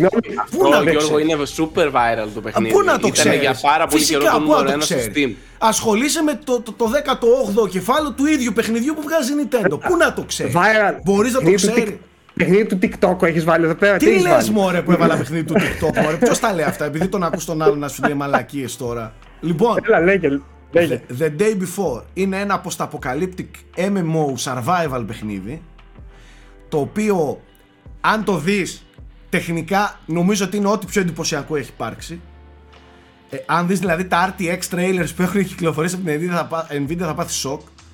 Είναι απίστευτο το πόσο, ε, το πόσο βάθος έχει στο κομμάτι του post-apocalyptic survival ε, πράγματος Ποιος το φτιάχνει αυτό; Το φτιάχνει μια εταιρεία που λέγεται Fantastic. Δεν την ξέρουμε. Η οποία είναι κορεατική, ιαπωνική, ε, δεν ξέρω τι είναι, είναι γενικά από Ασία πλευρά. Είναι ε, η Κορέα έχει μια παράδοση με τα ναι, ναι, ναι, ναι, ναι, ναι. Ε, το οποίο μην το βλέπεις ε, MMO με την έννοια ότι θα είναι κανονικό MMO όπως είναι τα World of Warcraft κτλ. MMO θεωρείται και το DayZ, ναι. Είναι, okay. είναι σε αυτήν ακριβώς τη συνταγή του DayZ. Ε, γι' αυτό και μου κλείνει εμένα απίστευτα το μάτι. Τώρα, το συγκεκριμένο μπορεί να είναι η μούφα της μούφας. Αν δεις όμως το τρέιλερ και τα gameplay trailers, πιστεύω ότι θα εντυπωσιαστείς. Δηλαδή, ακόμα και εσύ που είσαι ο πιο boomer άνθρωπος στον πλανήτη Γη, πιστεύω ότι θα εντυπωσιαστείς. Είναι πάρα πολύ εντυπωσιακό το okay. Άρα κυρίως για το τεχνικό κομμάτι Όχι για το τεχνικό. Πεθαίνω, πεθαίνω για post-apocalyptic survival mm. παιχνίδια που παίζω παρέα για να κάνουμε live streams, να κάνουμε. Ε, ε, είναι shooter δηλαδή, σάκι. Ε, δεν είναι. Ε, third person survival. ναι. okay, action shooter, ας πούμε. Εδώ ναι, αρχίζουν να αναβοσβήνουν. Τι γίνεται εδώ πέρα. Τα φώτα μου. Έφερες εδώ την κατάρα σου να πούμε. Λοιπόν, Μάλιστα. αυτό. Κοίταξε, θαρραλέα επιλογή, θαρραλέα, στο δίνω. Και είναι πολύ κοντά, μία, μία Μαρτίου. OK. Okay. Ε, Νούμερο 8. Νούμερο 8, είστε έτοιμοι; Το guilty pleasure του Θέμη που δεν μπορούσε να λείπει από τη λίστα μου είναι το Assassin's Creed Mirage. Γιατί όχι, εγώ το να κάνουμε, παιδιά. Άμα δεν παίξουμε Assassin's Creed μέσα στον χρόνο, δεν πάει καλά η χρονιά. Το Mirage δεν είναι αυτό που και καλά επιστρέφει στις ρίζες και τέτοια; Ναι, ναι, ναι, ναι, είναι αυτό που επιστρέφει στις ρίζες και γενικά δεν το έχουμε δει, αλλά θα πάρω κι εγώ το ρίσκο το ότι αν είναι σαν τα παλιά καλά Assassin's Creed, τα παραδοσιακά, το θέλω χτες. Είναι αυτό το filler της Ubisoft για, για, να, για να κάνει τα, τα bulldog από το παρελθόν να σκάσουν. Είναι αυτό το, το, η μπριζόλα που πετάει με το κόκαλο σε όλους αυτούς που, που γκρινιάζουν. Αυτό είναι το μοιράζ. Δηλαδή να πάρουμε λίγο κουκουλίτσα, hidden blade μέσα στο πλήθος, αυτό το παλιό Assassin's Creed. Δώσε λίγο στο λαό. Αυτό. Κοιτάξτε, ο Assassin's Creed. Καταλαβες. Είναι το γνήσιο. Δώσε λίγο, το δώσε γνήσιο. λίγο γνήσιο παλιό. το γνήσιο Assassin. δώσε λίγο Assassin. Ε, μετά τα σημερινά της Ubisoft πιστεύω ψιλοκαίγεται να, να, να είναι καλό θέμη το Mirage. Ναι, εντάξει, τι ειδήσεις έβγαλαν έτσι. Καθυστέρησαν για έκτη φορά το Skull and Bones. Απίστευτα. Γιατί δεν το ακυρώνουν αυτό να τελειώνουν; Ναι, παιδί, ναι, ναι, δεν ξέρω τι παλεύουν. Γιατί το παλεύουν και πόσο σπόρου έχουν για τα πανίσια. Δεν το πιστεύουν καν. Γενικά τι δηλαδή- γίνεται εκεί πέρα πίσω, ρε; Prince of Persia τα ίδια. 5-6 ναι, καθυστερήσεις. Κάτι Beyond και... Good and Evil, κάτι τέτοια. Είναι λίγο στα χαμένα η Ubisoft. Ταυτόχρονα είπαν, ακύρωσαν άλλα 4 παιχνίδια. Τα οποία δεν είχαν ανακοινωθεί ποτέ. Αλλά φαντάσου, ας πούμε τώρα τι ανακατατάξεις γίνονται. Τέλος πάντων, για να μην λέω χαζομάρε και εγώ το περιμένω το Mirage. Και εγώ, και εγώ, και εγώ. Δεν θα το είχα μέσα στη λίστα μου. Η αλήθεια είναι αυτή. Εσύ τι περιμένεις το Μοιραζάκι, κράξτε τον αρέ. Είπε ο πρόεδρος ότι περιμένει Assassin's Creed. Τώρα. Ναι, κάτσε, κάτσε, άστο να μιλήσει. Άστο να μιλήσει. εσύ, εσύ που για τον κόστος του σήμα έριχνες Poison ότι μοιάζει με Assassin's Creed, τολμάς να λες. Μισό λεπτό. Μισό λεπτό. Πόσα, πάψε. Πόσα Assassin's Creed έχεις παίξει, ρε; Δύο. Άντε γεια! Κλείστε! Άντε μου βγει 15. Όχι δύο, όχι δύο. Τρεις ήμιση. Σε καλύπτω. Έχω παίξει το ένα, το δύο. Black Flag. Και έχω παίξει και λίγο ε, αυτό που είναι στην ε, Βρετανία, πώς λέγεται. Ο τέτοιο λες βρε. Με, με τα αδέρφια. Το Syndicate. ναι. Μετά το Syndicate. Βλέπω, έχεις ξεσχίσει να παίζεις Assassin's Creed. Ε, με αγωνία πρέπει να το περιμένεις. Ε, χαίρομαι που σας αρέσουν. Δεν χαίρομαι για εσάς. Ε, εγώ, ο μόνος λόγος που ενδιαφέρομαι στο Mirage είναι αυτό που είπες Θέμη, ότι υποτίθεται ότι είναι μια ματιά από τα vintage Assassin's Creed και είμαι περίεργος να δω πώς μεταφράζεται αυτό σήμερα. Ωραία. Θέμη, πάμε. Νούμερο 8, δικό μου. Α, δικό σου, ναι. Ναι, Final Fantasy 16. Το έχει κάποιος πιο χαμηλά; Όχι. Μου κάνει εντύπωση. Μπορείς να πεις μπορείς να μιλήσεις. Ναι. Ε, okay. λοιπόν, δεν είμαι μεγάλος φαν του Final Fantasy, γι' αυτό και είναι τόσο ψηλά. Φαντάζομαι αν είσαι φαν, αυτό το παιχνίδι πρέπει να είναι αρκετά χαμηλά στη λίστα σου. Ε, ο μόνος λόγος που το έχω βάλει είναι ότι με έπεισε καταρχάς βλέποντας το trailer. Δηλαδή, ό,τι έχουν δείξει μου φαίνεται τρομερά εντυπωσιακό μου φαίνεται ότι είναι ένα παιχνίδι το οποίο είναι μια τεράστια παραγωγή για τη Square ε, και σύντομα ότι έχει από πίσω μια ομάδα δημιουργών η οποία αποδεδειγμένα έχει πάει πάρα πολύ καλά με το Final Fantasy 14 ε, έχουν φέρει, δεν ξέρω αν ξέρετε, έχουν φέρει και έναν ε, από την Capcom μισό λεπτό να σου πω τώρα πως λέγεται το όνομά του. Ε, λέγεται Ιώτα Suzuki είναι battle ναι, designer ε, στην Capcom, Devil May Cry κτλ Δηλαδή, γενικά φαίνεται ότι έχουν ρίξει πολλή δουλειά σε αυτό το παιχνίδι. Μ' αρέσει πολύ που έχει vibes λίγο πιο political drama, political fantasy drama ε, παρά αυτό high fantasy που ήταν τα προηγούμενα Final Fantasy. Νιώθω ότι πάνε λίγο να πώς να το πω, να πιάσουν το, το παλμό shows όπως το Game of Thrones και το, και το House of the Dragon κτλ. Ε, και γενικότερα νομίζω ότι θα είναι ένα παιχνίδι που δεν θα απογοητεύσει. Ξέρετε, δεν είναι open world και αυτό μου αρέσει. Είναι αυτά τα semi-open world, πιο ελεγχόμενες περιοχές που θεωρώ ότι είναι άμα θες να χτίσεις ατμόσφαιρα ταιριάζουν περισσότερο. ε, οπότε για μένα παρότι οι ρίζες του είναι από μια ομάδα με MMO που είναι Final Fantasy 14 το Final Fantasy 16 ε, με έχει τριγκάρει πολύ. Δηλαδή θέλω πολύ να το παίξω. Μάλιστα. Ε, δεκτό. Το δέχομαι. Σειρά μου. 8, δικό σου. System Shock Remake σας κατουράμε όλους. Όχι, ο άνθρωπος έβαλε remake σε λίστα ναι, ναι, ναι, παιχνίδων ναι. βγαίνουν ατελείωτα καινούργια. Πού να ξέρει, έχεις παίξει System Shock; Είσαι αστείος. Έχεις παίξει System Shock; Έχω παίξει System Shock, προφανώς. Ωραία. Ωραία. Ε... Ε, Επίσης, γιατί System Shock και όχι System Shock 2, ας πούμε. Δηλαδή. Ε, γιατί το 2 δεν νομίζω να είναι για φέτος. Όχι, δεν είναι, αλλά ενώ για μένα το καλό System Shock είναι το 2, ας πούμε. Το 1, OK. Okay. Κοίταξε, από ό,τι έχω δει έχουν κάνει πολύ καλό remake. Ωραία. Θες, θες να μην βάλω remake, το ρε; Ωραία, θες να μην βάλω remake; Δεν θα βάλω remake, εντάξει. Το βγάζω. Το βγάζω. Το αντικαθιστώ. Resident Evil 4 remake, όχι. όχι, τώρα πέρα την πλάκα. Περιμένω σαν τρελό στο Suicide Squad Kill the Justice Λέω. Λοιπόν, να σου πω κάτι όμως. Είναι Rocksteady, φίλε. Πόσο κακό να είναι. Δεν, δεν ξέρω. Ναι, γιατί ό,τι έχεις δει, έχεις δει μέχρι τώρα από, από Suicide Squad ταινίες και παιχνίδια έχουν σπίτι τα πάντα και αυτό θα είναι αριστούργημα επίσης. Κοίτα, του Gun δεν ήταν κακό. Καλό ήταν το, η ταινία. Τέλος πάντων, αλλά. Ωραία, ε, δε, αφού δεν θες να βάλω. Το, το υλικό. Αφού δεν, δεν βάλω τι θέλεις, πλάκα σου κάνω. Εγώ σε κορδεύω, θα, βάλω, θα βάλω το Amnesia The Banker γιατί έτσι γουστάρω. Oh, γιατί είναι καινούργιο Amnesia το ε. οποίο φαίνεται πολύ πολύ καλό, γνήσιο, βασίζεται στις στις ρίζες της σειράς με το ανθρωποκυνηγητό, το κρυφτό, δεν έχει ούτε περισσότερο action ούτε ξέρεις το, το Amnesia είναι το παιχνίδι που ξεκίνησε, τι να πω τώρα, ε, ξεκίνησε τους πάντες από, YouTube. από PewDiePie, το, τα Let's Plays του YouTube ναι, ναι. Τα, εντάξει, το Amnesia έχει τεράστια ιστορία ε, το πρώτο επόμενο μεγάλο κεφάλαιο Amnesia έρχεται μετά από χρόνια, λέγεται The Bunker και το περιμένουμε επίσης ε, σαν τρελή. Αφού δεν θες να βάλω το System Shock λοιπόν. Ωραία. Δεκτό, δεκτό, όχι. Εντάξει. Θέλεις, ε, νούμερο 7. Πάμε, νούμερο 7, Marvel Spider-Man 2. Αν, ε, αν δεν το έχει ο Σάκης στη νούμερο 1 θέση, να το συζητήσουμε τώρα. Άκου, δεν θα το βάλω ούτε καν στην κονσόλα μου να παίξει, ρε. Έτσι, για σπάσιμο. Ούτε εγώ το έχω στη λίστα μου, Θέμη, οπότε μπορείς να πεις.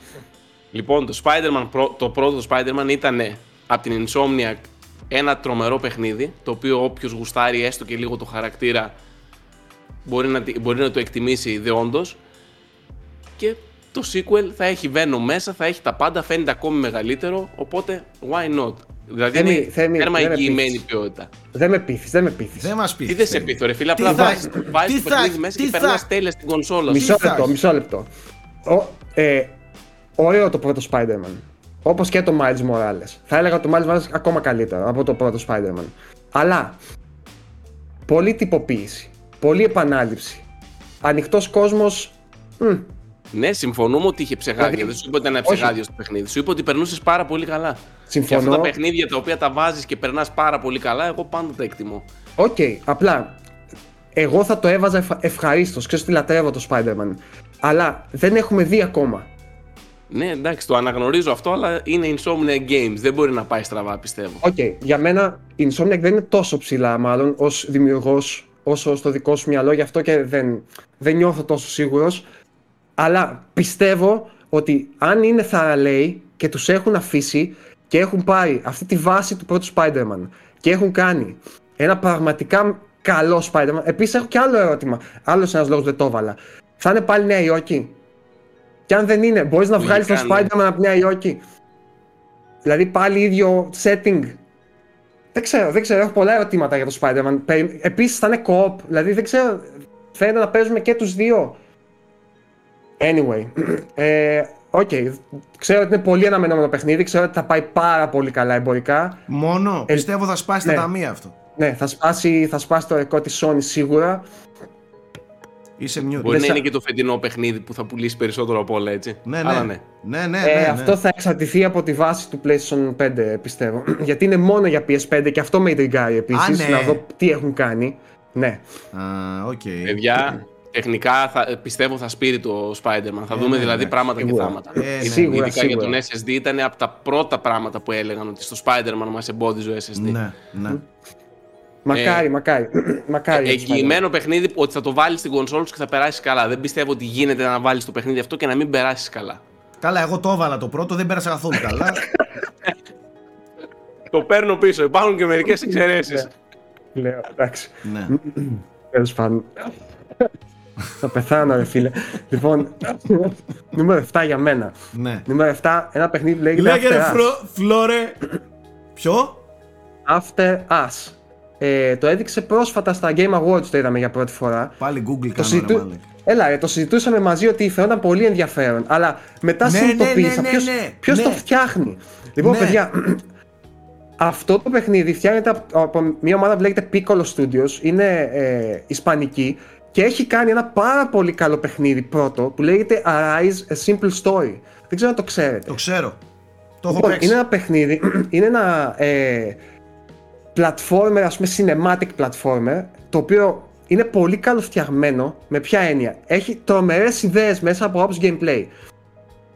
Έχει ένα περίεργο μηχανισμό σαν λούπα που ελέγχεις το χρόνο και μπορείς να πας από το ένα σημείο σε ένα άλλο χρονικό.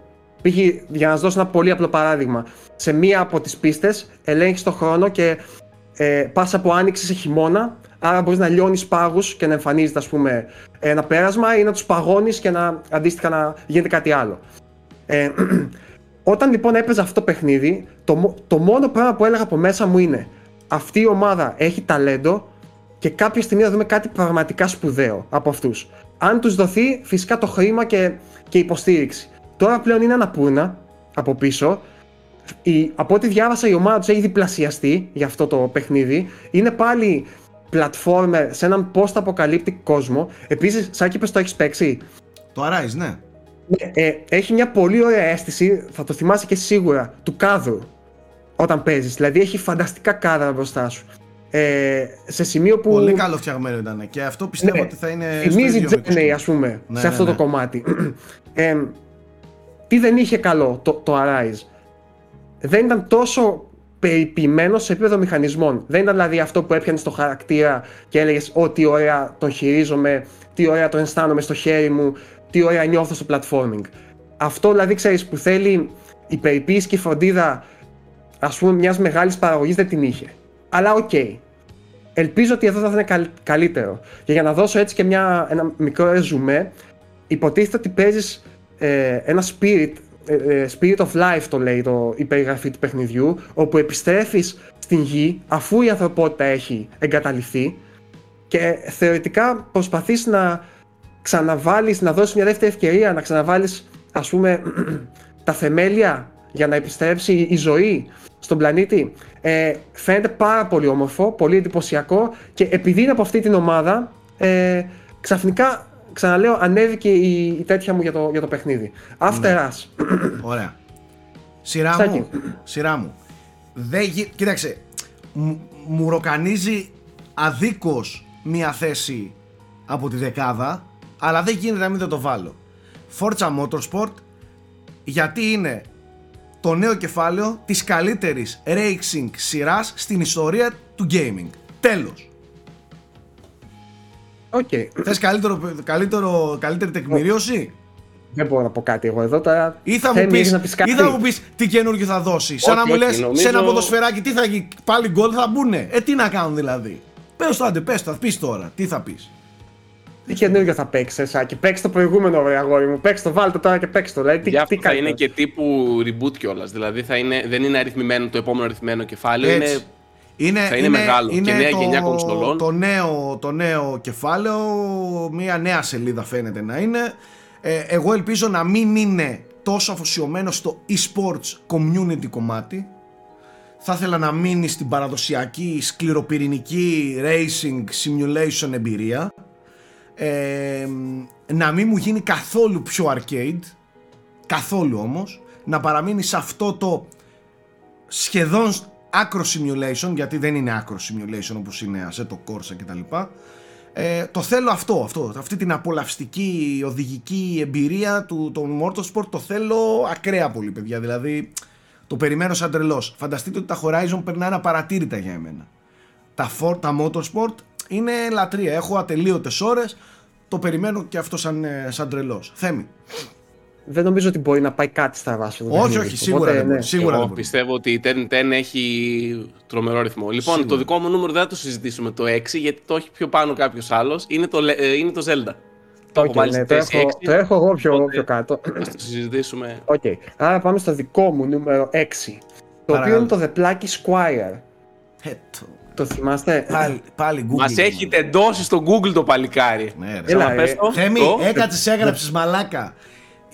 Τέσσερις ώρες ένα άρθρο και ο τύπος δεν έχει ούτε, ούτε, ούτε ένα παιχνίδι δεν έχει στη λίστα του. Δεν διαβάζω unboxholics.com. Μαλάκα, ο Το άνθρωπος. παιχνίδι πώς το λένε, δεν άκουσα καν ποιο είπες. The Plucky ε, με U, C, K, ε, Y. The Plucky Squire. Έλα, ρε, είναι το παιχνίδι με τους χαρακτήρες από παιδικά βιβλία που βγαίνουν από το παιχνίδι, από τα βιβλία και είναι είναι Ναι, μετά ναι, ναι. μέσα στο δωμάτιο. Ναι, ναι, ναι. Νομίζω ναι, ναι, κατάλαβα Ναι, ναι, τι ναι, λες, ναι. πολύ καλό, πολύ καλό. Που μας έχει κάνει πολύ ωραία εντύπωση. Ναι. Ναι, ε, το έχω βάλει μόνο και μόνο επειδή σαν concept μου φαίνεται φανταστικό. Επικό, ναι. Και σαν εκτέλεση φαίνεται πολύ ωραίο.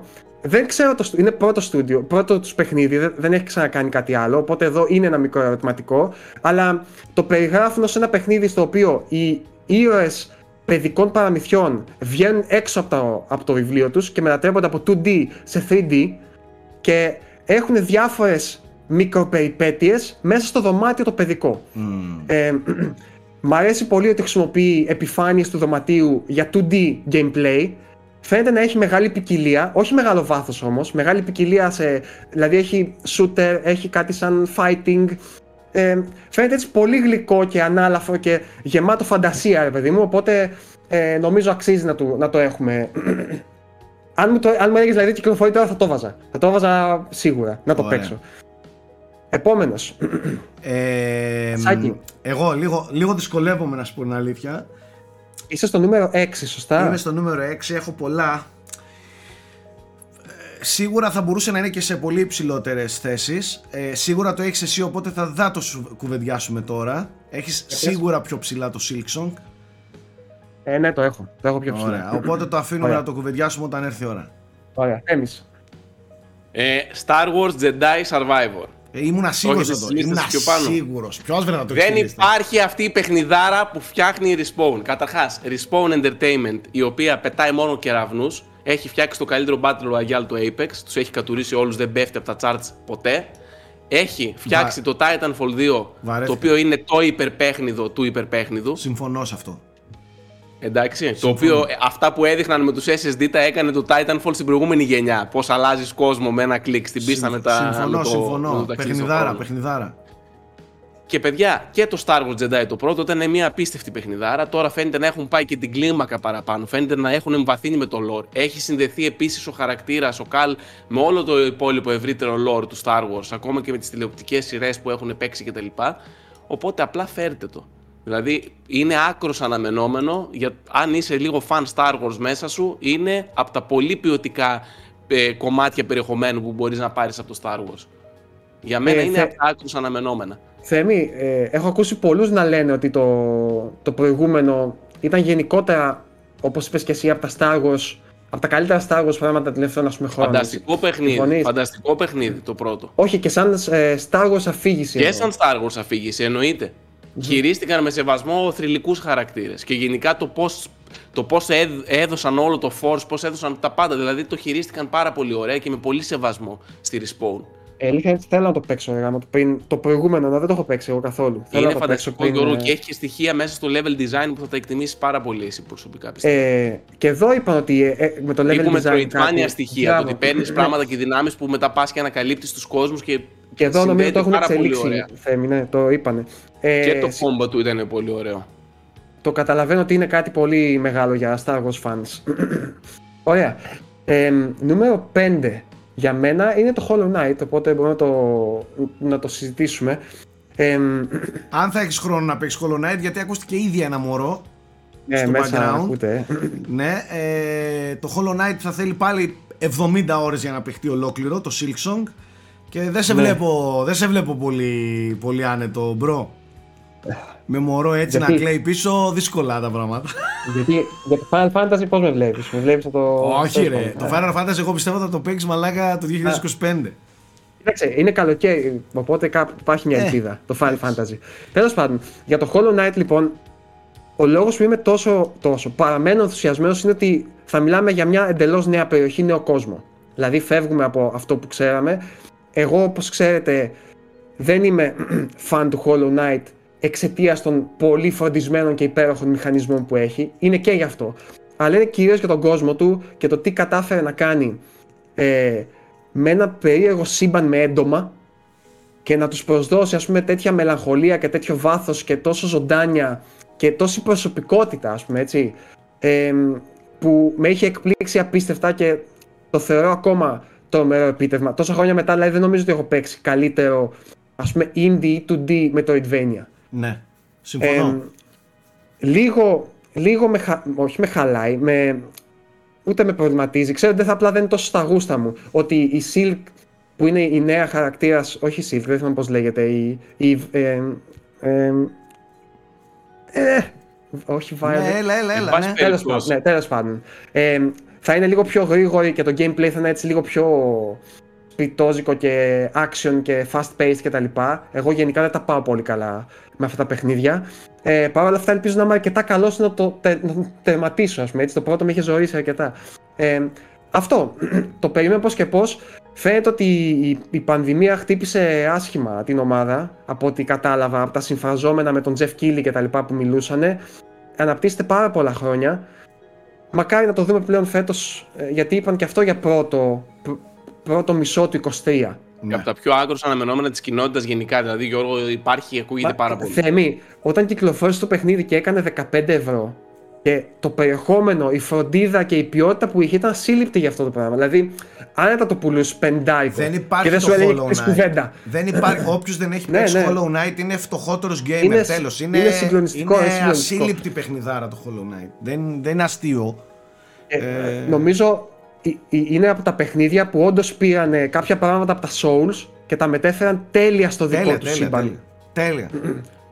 Νούμερο 5 Τέλεια. λοιπόν, νομίζω, για μένα, το Hollow νομίζω, νομίζω το καλύτερο Metroidvania παιχνίδι όλων των εποχών. Καλύτερο και Ναι. από όλα τα, τα κανονικά Metroidvania, μαλάκα. Δεν Knight. υπάρχει. Ε, δεν θα διαφωνήσω. Τόσο πολύ μου Είναι άρεσε. δεν θα τόσο διαφωνήσω. καλό παιχνίδι, μαλάκα. Απίστευτο.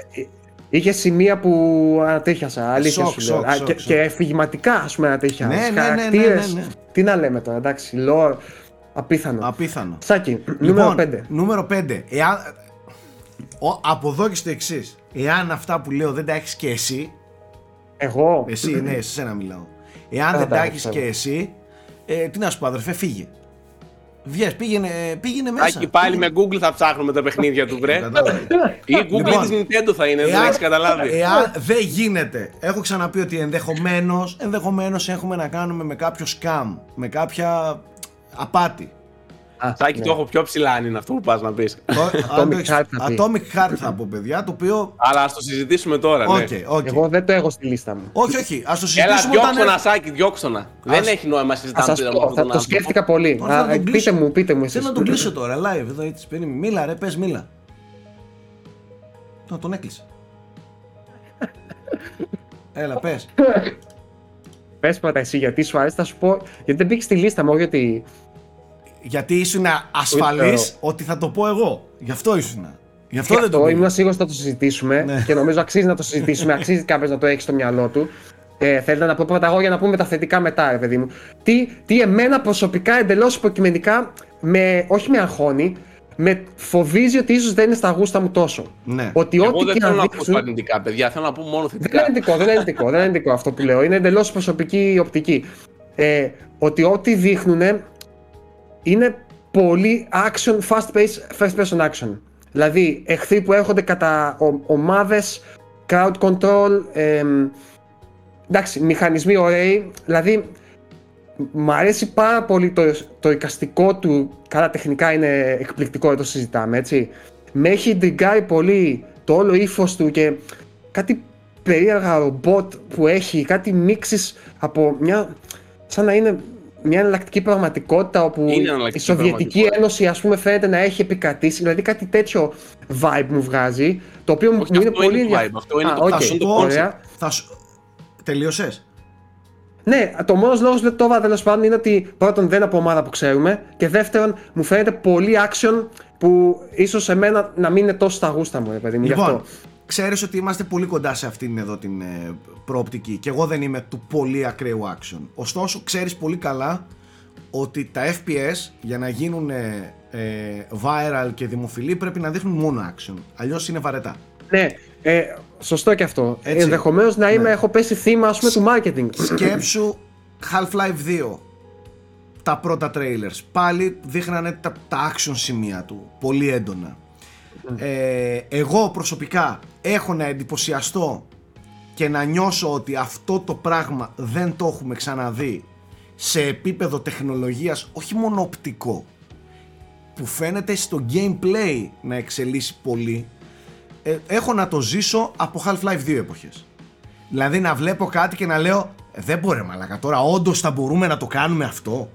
Όντως έχει τέτοια όπλα, τέτοιες δυνάμεις έχει τέτοια ελευθερία ο παίκτης πάνω σε μία μάχη να κάνει αυτό; Όντως αν χτυπήσει αυτό θα γίνει αυτό; Δηλαδή, ναι, ναι, είναι αυτό που λες, φαίνεται λες και είναι απάτη, δεν είναι, το έχουν ε, στήσει. Αυτό δηλαδή που βλέπω στο Atomic Heart δεν έχω να το ζήσω από την εποχή του Half-Life 2 που έβλεπα τα βαρέλια να τα σηκώνει και λέω τώρα όντως θα μπορούμε να παίρνουμε ένα βαρέλι και να το πετάμε. έχω, από τότε έχω να το, ζήσει, να το ζήσω αυτό. Ε, από την ε, άλλη το κομμάτι το σοβιετικό και τα λοιπά είναι πολύ μου φέρνει μια, μια πολύ παράξενη ε, επειδή δεν είναι ακριβώς ξεσπιστό είναι εναλλακτική πραγματικότητα. Ε, το setting του δηλαδή μου φέρνει πολύ Bioshock Σοβιετήλα. Μα ναι, ναι αυτή είναι η μαγεία ε, είναι σοβιετικό Bioshock. Ναι, όλο αυτό λοιπόν έχει δημιουργήσει ένα μαγικό πράγμα. Ε, είναι και που είναι το. Και Mick Gordon σάκι από πίσω μουσική. Ναι, έχει και το Mick Gordon που. Okay. Εγώ, Εμένα γι' αυτό ε, φοβάμαι ότι θα είναι action based. Δηλαδή, έχω συνδυάσει τον Mick Gordon με τέτοιου είδους ρυθμούς. Ξέρεις, έντονους, γρήγορους. Ε, ναι, ok, okay, εντάξει, καταλαβαίνω τι λες. Ε, από την άλλη, ξαναλέω ότι αυτό το πράγμα μπορεί να είναι μια απάτη και να μην το δούμε ποτέ. Δεν μπορεί Εγώ, να το μόνο που είναι θέλω να και να είναι Minecraft γραφικά, ρε. Δηλαδή δεν ξέρω, δεν ξέρω αν αυτό το πράγμα είναι αλήθεια. Ναι, ε, κοίταξε, το αλήθεια είναι σίγουρα. Τι μπορεί να έχει συμβεί μόνο. Μπορεί να μην είναι τόσο καλά optimized για πέρα από πολύ τούμπανα PC, ας πούμε. Αλλά εγώ το μόνο που θέλω να πω σε αυτό που είπε Σάκη και να προχωρήσουμε γιατί δεν θα προλάβουμε έτσι πώς πάμε. Ε, δεν, εγώ δεν νιώθω τόσο μεγάλο ενθουσιασμό για τους μηχανισμούς. Δηλαδή δεν νιώθω ότι βλέπω κάτι, από κάτι δεν έχουμε δει. Δηλαδή μου φαίνεται σαν μια φυσιολογική εξέλιξη των one-two που έκανες με τα plasmids στο, στο τέτοιο, ας πούμε, στο, στο Bioshock φαίνεται πολύ ωραία υλοποιημένα μεν, αλλά ok, okay, βλέπω να παγώνουν και να σπάνε, βλέπω να βρέχουν και να πετάνε ηλεκτρισμό. Δηλαδή, ξέρεις, τα γνωστά. Δεν είναι, δεν είναι τόσο.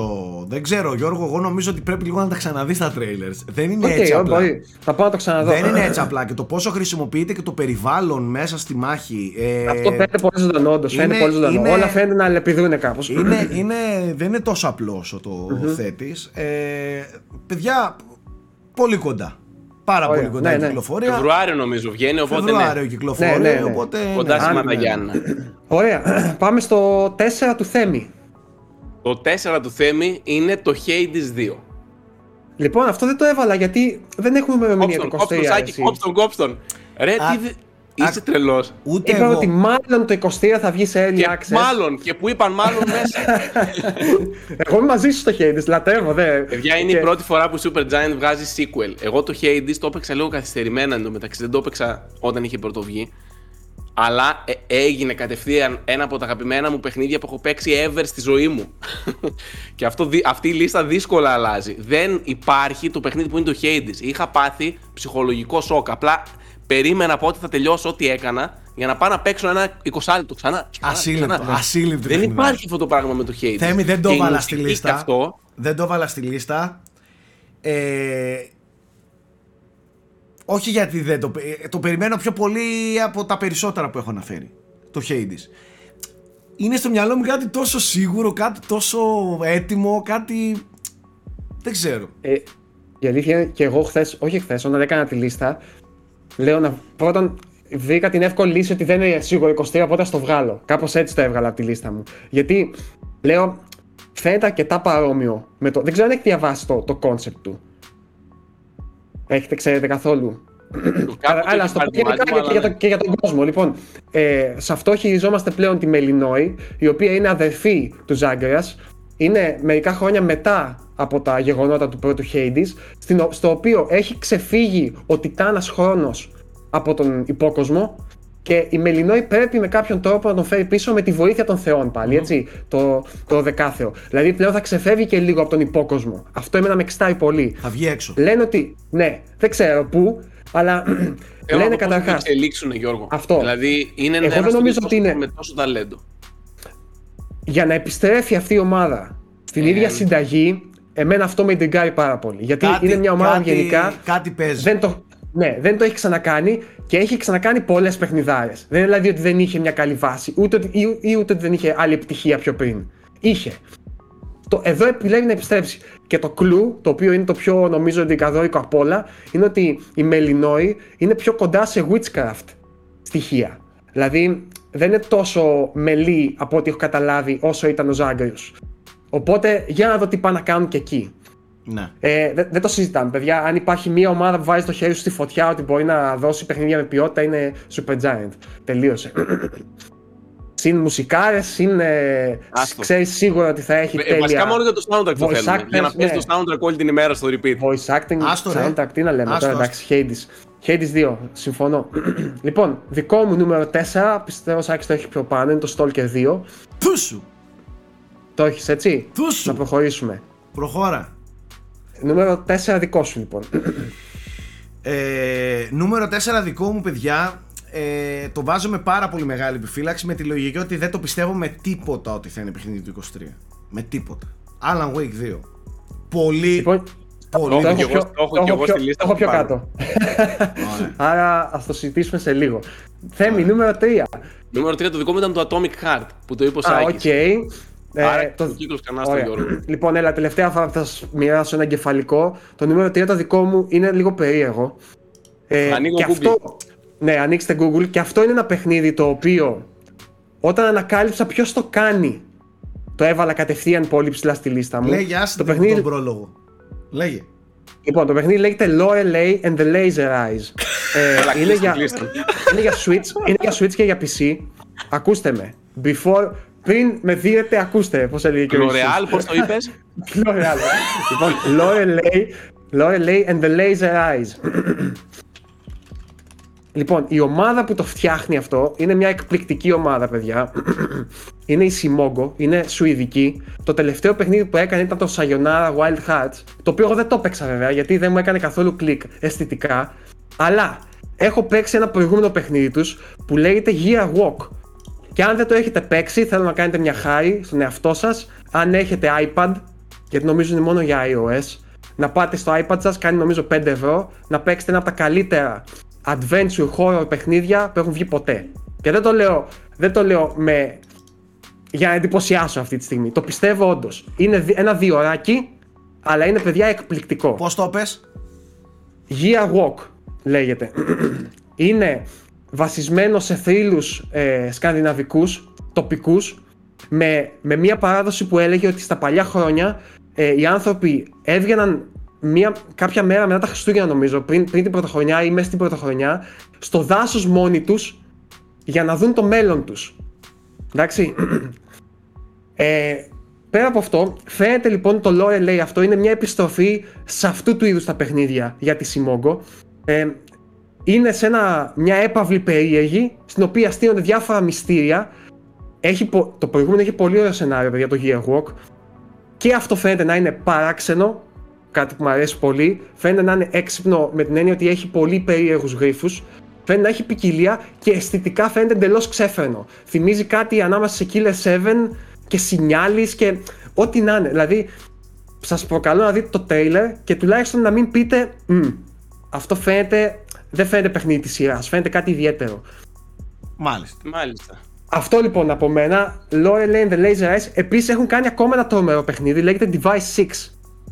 Ψάξτε το και αυτό. Νούμερο 3, Σάκη. Νούμερο 3, απλά και μόνο για να τιμωρήσω το γεγονός ότι. Ε, πώς να το πω τώρα ότι δεν μας έχουν δώσει τίποτα μέχρι στιγμής, σχεδόν τίποτα, είναι το Zelda. Αυτό mm, το βάλα okay, στο 3 για να το τιμωρήσω. να το συζητήσουμε στο νούμερο 1. Ναι, οπότε θα το κουβεντιάσουμε όταν έρθει η ώρα. Να. Άρα θέμη νούμερο 2. Θέμης νούμερο 2, Alan Wake 2. Ωραία, και εγώ, το δικό μου νούμερο 2 είναι Alan Wake, οπότε μπορούμε να το συζητήσουμε. Τώρα πρέπει τώρα. να εξηγήσουμε δηλαδή πάλι για ποιο λόγο το Alan Wake το πρώτο είναι μεγάλο παιχνίδι. Όχι, εγώ το πρώτο δεν το θεωρώ τόσο καλό. Θα σου πω γιατί, γιατί βάζω, θεωρώ το δεύτερο καλό. Και ακούστε με. Το American's Nightmare λες. Όχι, όχι. Θε, θεωρώ το δεύτερο αναμενόμενο, όχι καλό, συγγνώμη. θεωρώ ότι η, η Remedy μετά από το ε, Control έχει ανακτήσει μία αυτοπεποίθηση σε αυτό που πάντα ήταν και είχε αρχίσει να φοβάται. Στο gameplay Γενικά, τι ήταν ως, ως οντότητα, ως δημιουργική οντότητα. Θέλω να σκεφτείτε το εξής. Η Remedy παρότι είχε το σεβασμό όλων μας και στη βιομηχανία έχει ένα σεβασμό γενικότερα, αν σκεφτείτε καλά, μετά το Max Payne δεν έχει μεγάλη επιτυχία. Λίγο ψαχνόταν. Και άμα σκεφτείτε, είχε κατα... όχι καταλήξει, δεν θα το πω ότι είναι κατάντια, αλλά είχε αναγκαστεί να κάνει και δουλειές που ας πούμε θα τη συντηρήσουν. Έτσι. Όχι τόσο δηλαδή του προφίλ της πράγματα. Κάτι multiplayer περίεργα, κάτι για κινητά κτλ. Θεωρώ ότι το control που ήταν μια επιτυχία και εμπορική επιτέλους και καλλιτεχνική, ας πούμε, και υποδοχής από το κοινό, τους έδωσε επιτέλους το OK να πούνε: Ξέρετε κάτι, εμείς αυτό γουστάρουμε, αυτό είναι το σύμπαν μας. Το control επιτέλους τα έδεσε και τώρα μπορούμε να πάμε full, full remedy. Full, full ε, τέτοιο, πώς το λένε, ε, Sam Lake. Και το ότι βγαίνουν μετά και λένε, ξέρετε κάτι, το Alan Wake 2 είναι epic πλέον, published, που σημαίνει ότι έχει χρήμα από πίσω και θα το κάνουμε horror. Εντελώς horror. Όχι action horror όπως ήταν το πρώτο Alan Wake, αλλά horror. Για μένα αυτό δείχνει ότι ξέρεις κάτι, δεν με νοιάζει πλέον ούτε να γίνω mainstream, ούτε να πάω να κάνω αυτό που γουστάρω. Γι' αυτό και μόνο, έχοντας δει μόνο μία εικόνα και ξέροντας το Alan Wake τι δυνατότητες είχε, είναι το δεύτερο πιο αναμενόμενο παιχνίδι μου για μένα. Ο Alan Wake δεν είχε απλώς δυνατότητες, τις εξέφρασε τις δυνατότητέ του. Το Alan Wake πιστεύω από, την, από τη γενιά του PS3 και του 360 είναι σε επίπεδο The Last of Us αφήγησης. Απλά ο κόσμος δεν έχει καταλάβει τι αφηγείται. Ναι, δεν διαφωνώ. Μισό είναι ένα αφηγηματικό αριστούργημα. Περίμενε, περίμενε όμως σαν gameplay δεν μπορείς να πεις ότι ήταν κάτι άψογο, έτσι. Εντάξει, δηλαδή... υπήρχαν κάποιες. Ε, Πώς να το πω, α, όχι ατέλειες. Δεν ήταν απλά Υπήρχαν κάποιες αδυναμίες. Αλλά γενικότερα... και στο gameplay ήταν τρομερό. Ε, okay. Όλο αυτό το παιχνίδι με το φως που έπαιζε, πού το ξαναείδες ναι, αυτό το πράγμα; Νομίζω ότι γινόταν λίγο κουραστικό μετά από ένα σημείο. Νομίζω ότι δεν ήταν ιδιαίτερα τρομακτικό, ούτε είχες ιδιαίτερη αγωνία ποτέ. Νομίζω ότι γενικότερα κατέληγες το gameplay ήταν λίγο διαδικαστικό ώστε να, για να δεις το επόμενο πράγμα της αφήγησης που ήταν πάντα τρομερά ενδιαφέρον. Νομίζω ότι το παν στο Alan Wake ήταν το μυστήριο που έστεινε και το ότι αυτό το μυστήριο όντως καταλήγει κάπου ωραίο. Δεν είναι αυτό το περίεργο για να είναι περίεργο. Τέλος πάντων, αυτή είναι η δική μου άποψη. Νομίζω δηλαδή ότι το, το Alan Wake είχε θέματα ως παιχνίδι-παιχνίδι. Το κομμάτι gameplay σου λέω είχε κάποιες αδυναμίες. Δηλαδή θυμάμαι είχε κάτι σκηνικά με αυτοκίνητα και με κάτι τέτοια τα οποία δεν ήταν. Εντάξει, Αυτό ήταν, ξέρεις, κάποια... απομεινάγια του προηγούμενου build που είχε, που ήταν open world που είχε μείνει. Απλά ξέρεις τι μου έχει μείνει από το Alan Wake το gameplay του; Εκείνη η μουσική, ρε φίλε. Όποτε είχε εχθρό έπαιζε ακόμα μουσική. Θυμάμαι να ψάχνω ποιος είναι αυτός ο τελευταίος εχθρός που έχει μείνει για να φύγει η μουσική. Δηλαδή, ξέρεις, είχε τέτοια λίγο χοντροκομμένα πράγματα τεχνικά και σαν. Μιλώντας για μουσική εντωμεταξύ, το Alan Wake είχε μία από τις καλύτερες πίστες εκείνη στο, με τη συναυλία, έτσι, η οποία ήταν συγκλονιστική. Γενικότερα μουσική, το μπορώ, με το Alan Wake. Μπορώ να υπερασπίσω ένα από τα καλύτερα βιντεοπαιχνίδια της τελευταίας 15 ετία. Να πω σαν μια τελευταία σκέψη απλά και σε αφήνω, το αφήνω εντελώς. Γιατί και εγώ, και εγώ συμφωνώ. Ε, για μένα το Alan Wake ήταν η πρώτη φορά που έφαγα mindfuck. Αυτό που λέμε δηλαδή, πώς είναι τώρα genre, να το πω, ε, ξέρω εγώ, τύπου mindfuck σειρά στο Netflix, το 1800 και αυτό πώς λέγεται. Πώς είναι πλέον σαν κατηγορία περιεχομένου, ήταν η πρώτη φορά που έφαγα mindfuck. Όταν κατάλαβα το σενάριο και μου το έχει εξηγήσει ο Σάκης, ποιος έγραψε ποιον, τα παράλληλα σύμπαντα όλα αυτά, Zane, Μαμού κτλ. Ήμουν απλά ψ, έκαψα κύτταρα. Ήταν η πρώτη φορά που έφαγα κανονικό mindfuck. Σάκη, ο, σου δίνω τη σκητάλη να μιλήσεις για το Alan Wake. Για να πούμε και δύο πράγματα για το Alan Wake, το οποίο είναι ένα από τα καλύτερα, επαναλαμβάνω, παιχνίδια της τελευταίας 15 ετίας και παιχνίδι που κουβαλάει πράγματι μια ολόκληρη γενιά στις πλάτες του. Ε, δεν διαφωνώ. Δε, τι; Ποια γενιά κουβαλάει; Του 360. Όχι, εσύ θεωρείς ότι είναι το καλύτερο παιχνίδι του 60. Δεν λέω ότι είναι το καλύτερο παιχνίδι. Είπα είναι ένα από τα καλύτερα. Αυτό λέω. Μέσα στα καλύτερα σίγουρα. κουβαλάει τη γενιά. Κουβαλάει, okay, εγώ διαφωνώ σε αυτό. Κουβαλ... είναι από τα παιχνίδια που κουβαλάνε τη, τη γενιά του 360. Δεν μπορείς, να λες, δεν μπορείς να λες ότι κάποιες φορές παίζεις για να παίξεις ε, το αφηγηματικό κομμάτι στο Alan Wake και στο The Last of Us που είχε το ίδιο ακριβώς δεν, δεν εξελισσόταν καθόλου το gameplay να μην το αναφέρουμε όχι για μένα, είναι, η διαφορά είναι μέρα με τη νύχτα είναι, σε επίπεδο είναι... μηχανισμών, έτσι ήταν με το άλλο, δεν, δεν συγκρίνονται. Ναι, το Alan Wake είχε σωστή AI, το, το The Last of Us δεν είχε. Ε, okay. ε, εγώ δεν συμφωνώ. Άκουσε okay. με. Πες όμως, πες. Το παιχνίδι, καταρχάς, ε, ήταν, ε, όπως το είπε και ο Θέμης, αφηγηματικά τουλάχιστον εκπληκτικό. Η γραφή ήταν εκπληκτική.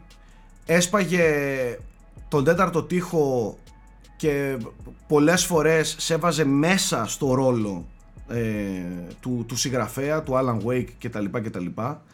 Είχε μια ασύλληπτα καλοδομημένη ατμόσφαιρα που έβγαζε κάτι από ε,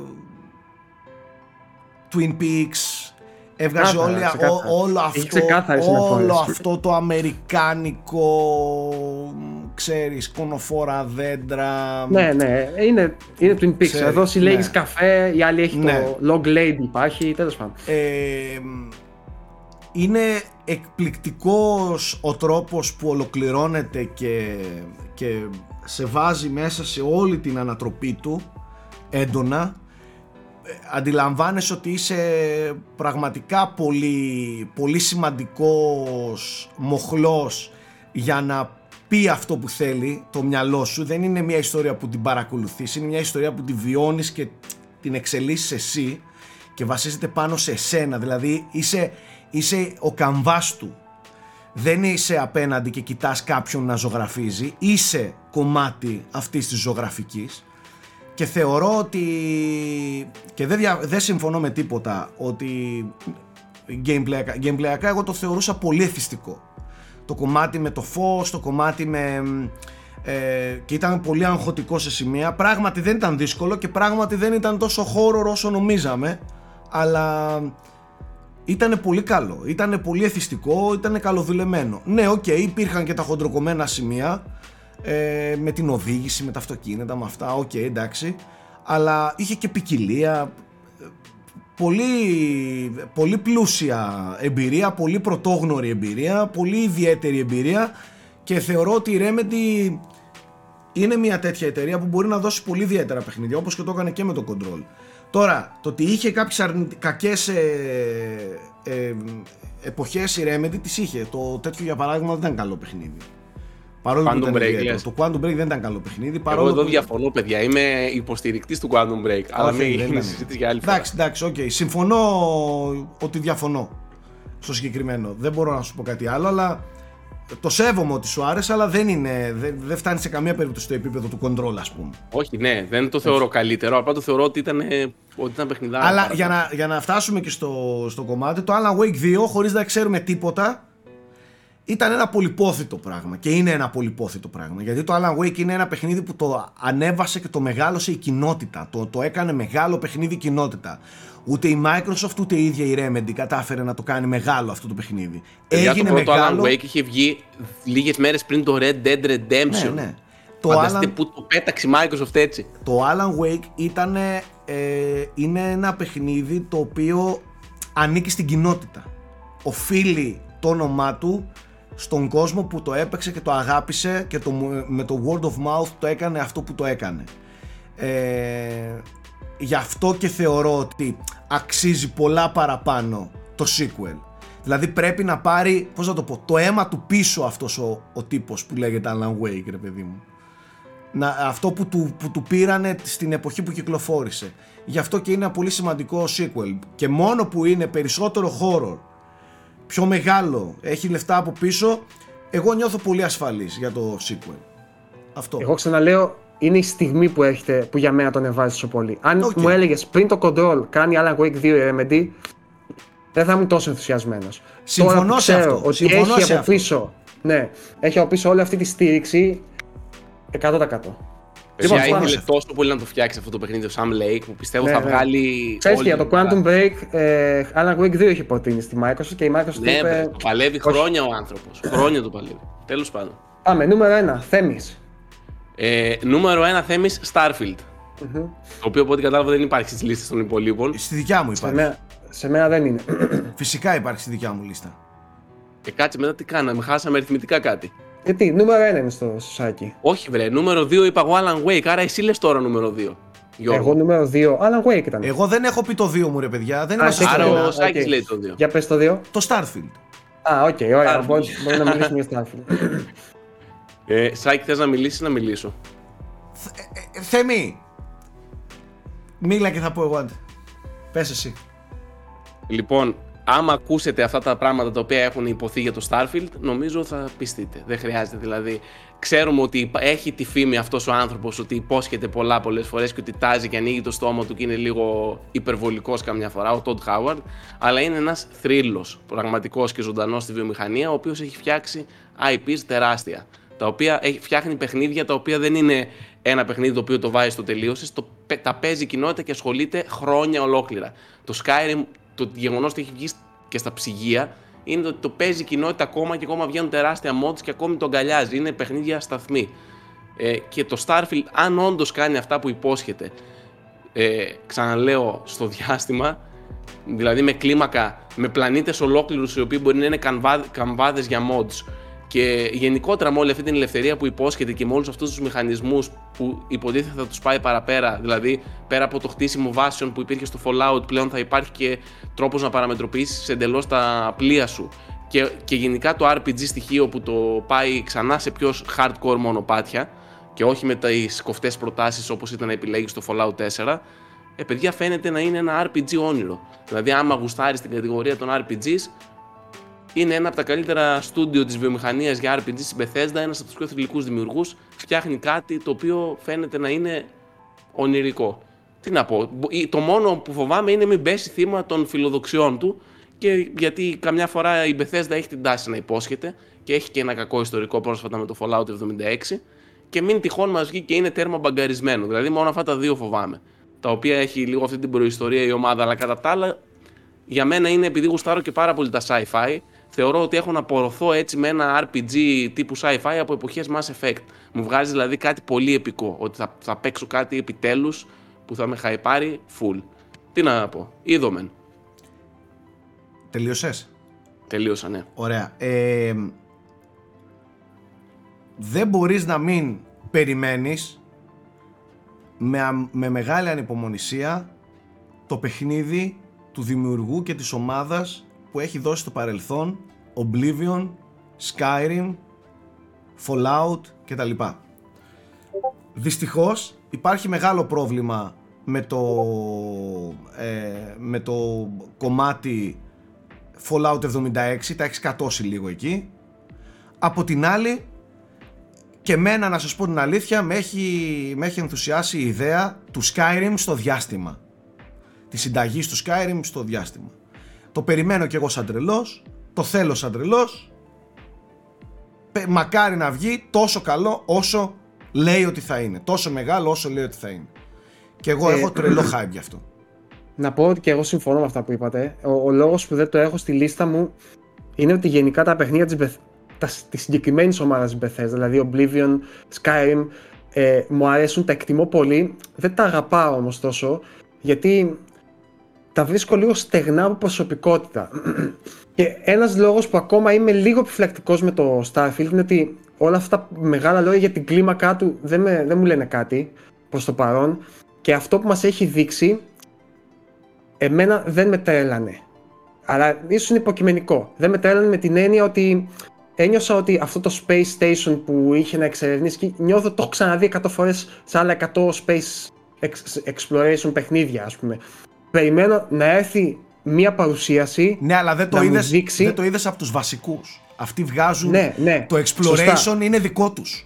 Τους ανήκει. Συμφωνώ ότι για μένα το Skyrim είναι από τα καλύτερα παιχνίδια των εποχών. Τους ανήκει. Παρότι, τους ανήκει είναι παρότι δεν θα το βάζα ποτέ σε δική μου λίστα. Όλα τα άλλα αντιγράφουν αυτό. Αυτό είναι το, ναι. το, το, βασικό, είναι το main. Αυτό είναι το RPG, είναι αυτό. γιατί δεν το βάζω στη δική μου λίστα; Δεν με συγκίνησε ποτέ παιχνίδι της Bethesda. Δεν, δεν, δεν, Όπως είπες και εσύ, πολύ εύστοχα σάκι τις προάλλες που συζητούσαμε για ένα άλλο παιχνίδι, δεν θα κάτσω ποτέ το βράδυ να σκέφτομαι αυτό το παιχνίδι. Ε, έτσι και εγώ, ας πούμε, δεν θα κάτσω ποτέ το βράδυ να σκέφτομαι τώρα το Skyrim, ας πούμε. Okay, εντάξει, Γιατί είναι δικό μου θέμα αυτό εντελώς. Δεν, πώς να σου πω, δεν, δεν συνδέομαι με τους κόσμους τους τόσο πολύ. Ε, κατά τα άλλα, για μένα είναι ίσως το σημαντικότερο παιχνίδι της χρονιάς, για πολλούς λόγους. Θα σου πω ένα, θα σου πω ένα πράγμα όμως. Αυτό που πραγματικά κάνει τα παιχνίδια αυτά της Bethesda να τα αγαπήσεις, δεν είναι το main quest τους. Φωνώ, απόλυτα. Έτσι, εάν υπάρχει κάτι που εγώ λατρεύω και έχω στο μυαλό μου με, με μεγάλο έτσι, πολύ ψηλά ας πούμε στην υπόλοιψή μου, είναι όλο, είναι το, το βίωμα, είναι το, το, όλο το ταξίδι που έζησα και το, όλη αυτή η εξερεύνηση και ε, οι στιγμές που έζησα, οι μικρές και οι μεγάλες στιγμές που έζησα. Δεν είναι το campaign. Όποιος παίξει το campaign παίζει μέτρια παιχνίδια. Είναι όλο αυτό, είναι ο κόσμος. Ε, γι' αυτό και θεωρώ ότι καλό είναι αυτές ναι. οι υποσχέσεις με το μεγάλο κόσμο να υπάρχουν, γιατί αυτό είναι και αυτό που περιμένει η κοινότητα. Και, και, για να το πω έτσι λίγο πιο τέτοιο, νομίζω ότι όλα αυτά, αυτά τα παιχνίδια αναδεικνύονται όταν αρχίζεις και παίζεις με τα όρια τους. Με τα όρια του τι μπορείς να κάνεις και τι όχι. Εκεί είναι που αναδεικνύονται και βγάζουν τον πραγματικά κορυφαίο εαυτό τους. Ναι. Ωραία. Ωραία. Number one. Number one. Λοιπόν, να πω εγώ για το Zelda που είναι για να φύγει πολύ γρήγορα, ρε παιδί μου. Τι να πω, το πω τώρα. λοιπόν, θα πω μόνο το πιο βασικό. Νομίζω ότι 6 χρόνια μετά δεν υπάρχει κάποιο παιχνίδι που να πλησιάζει έστω αυτό που έχει κάνει το Zelda που είναι 6 χρόνια. Οπότε ε, ο λόγος που περιμένω, ας πούμε, σε επίπεδο μηχανισμών, ο λόγος που περιμένω το, το Tears of the Kingdom είναι αυτός. Ε, εγώ θα δώσω μια ευχή για το Tears of the Kingdom. Ελπίζω το Tears of the Kingdom ε, πέρα από αυτό που ήταν το Breath of the Wild να έχει και κανονικό Zelda μέσα και δεν ξέρω αν καταλαβαίνεις τι εννοώ. Ναι, ο Ρίζης, κοίτα, πρέπει να το ευκρινίσουμε αυτό. Ο Ρίζης κανονικός Zelda κυρίως τα 3D Zelda από το 2000 και μετά, έτσι, αυτό είναι, δηλαδή πιο ναι, πολύ θεωρώ, κτλ. Θεωρώ ότι το Breath, πιο of, the Wild, πιο το, το Breath of the Wild είναι ένα αριστούργημα, είναι ένα αριστούργημα βιντεοπαιχνιδιού με ασύλληπτο gameplay, ασύλληπτο κόσμο, ασύλληπτη δομή. Θεωρώ ότι του λείπει και το κομμάτι Zelda από μέσα. Δηλαδή ήταν αρκετά εντός εισαγωγικών demo. Το dungeon, οι χαρακτήρες, ξέρεις, θέλω λίγο παραπάνω. Εάν, εάν δηλαδή έχει και αυτό, τότε δεν ξέρω τι μπορεί να είναι το Tears of the Kingdom. Ειλικρινά σου μιλάω. Δηλαδή, εάν έχει όλο αυτό που είχε το Breath of the Wild και έχει ταυτόχρονα και αυτό που θέλουμε στα Zelda, ξέρεις, την μπλοκή. Δεν είχε πλοκή ρε το παιχνίδι. Κατά βασιζόταν πολύ ναι. στον κόσμο του. Έχει πολύ μεγάλη κουβέντα, ξέρω. Ναι. Βασιζόταν πολύ στον κόσμο του. Καταλαβέ. Πάρα πολύ. Θέλω να βασίζεται το ίδιο πολύ στον κόσμο του, αλλά να βιώσω και το υπόλοιπο κομμάτι. Το παραμύθι. Κατάλαβε. Το δέχομαι για να νομίζω πάμε πολύ σαν και σένα. Εγώ είμαι, εγώ είμαι τελευταία γίνω προς την άλλη άποψη, να ξέρεις. Ε, ότι μακάρι να, αυτό που έκανα στο πρώτο Wild να το πάνε στο 150% τώρα. Νομίζω ότι θα, το πάνε. Νομίζω ναι, ότι θα ναι. το πάνε έτσι κι αλλιώς και είναι ψηλό υποχρεωμένοι να το πάνε.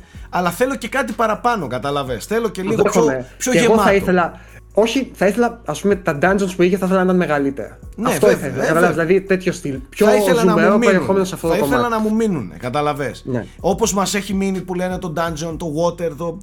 Ναι, να ναι. μείνουν, ρε παιδί μου. Στις κουβέντες μας. Ξενέρωνα που τελείωνα σε 30 λεπτά, σε 22 λεπτά, σε 17 λεπτά. Ένα dungeon, mm-hmm. καταλαβες. Ήθελα να μείνω εκεί, ναι, να είναι ναι, ένα... Ναι, okay, λες τα signs, τα signs. Τα signs, ναι, ναι. ναι, θα ήθελα να μείνω, να έχει dungeon dungeon κανονικά, ναι, με ναι. boss, με, με, με, να είναι πιο πλούσιο. Ok. Okay. Ε, το δέχομαι. Αυτό. Εντάξει, εγώ νομίζω ότι θα είναι το, το παιχνίδι που φέτος θα σπάσει τα, τα Metacritic ε, και τις πωλήσεις. Ε, πιστεύω εγώ πιστεύω ότι σε βαθμολογίες και δηλαδή, θα πιστεύω ότι θα τα διαλύσει όλα. Θα, ε... Πιστεύω ότι θα είναι το Game of the Year του χρόνου.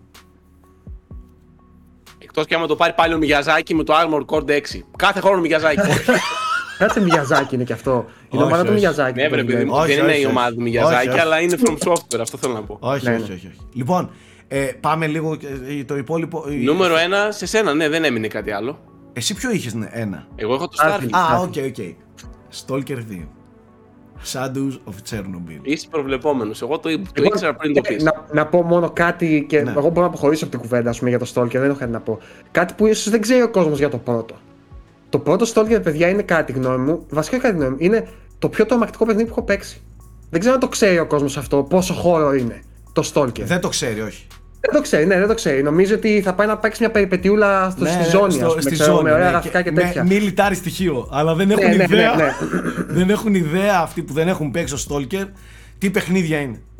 Τι παιχνίδια είναι και, ε, και δεν ξέρω αν το έχει κρατήσει αυτό. Δηλαδή το πρώτο ήταν, είχε πολύ καταπιεστικό design για τον παίχτη. Σε ζόριζε συνέχεια από παντού. Είτε inventory θέλεις, είτε από εχθρούς. Ήταν πολύ ήταν survivor, έτσι. Ήταν κανονικά survivor. Ξεκάθαρα, ξεκάθαρα. Survivor παιχνίδι οι συνθήκες που φτιάχτηκε το 2 είναι αντίξωες σε, σε έναν πόλεμο μέσα. Ε, εδώ σκοτώθηκαν στρατιώτες, ε, developers στον πόλεμο.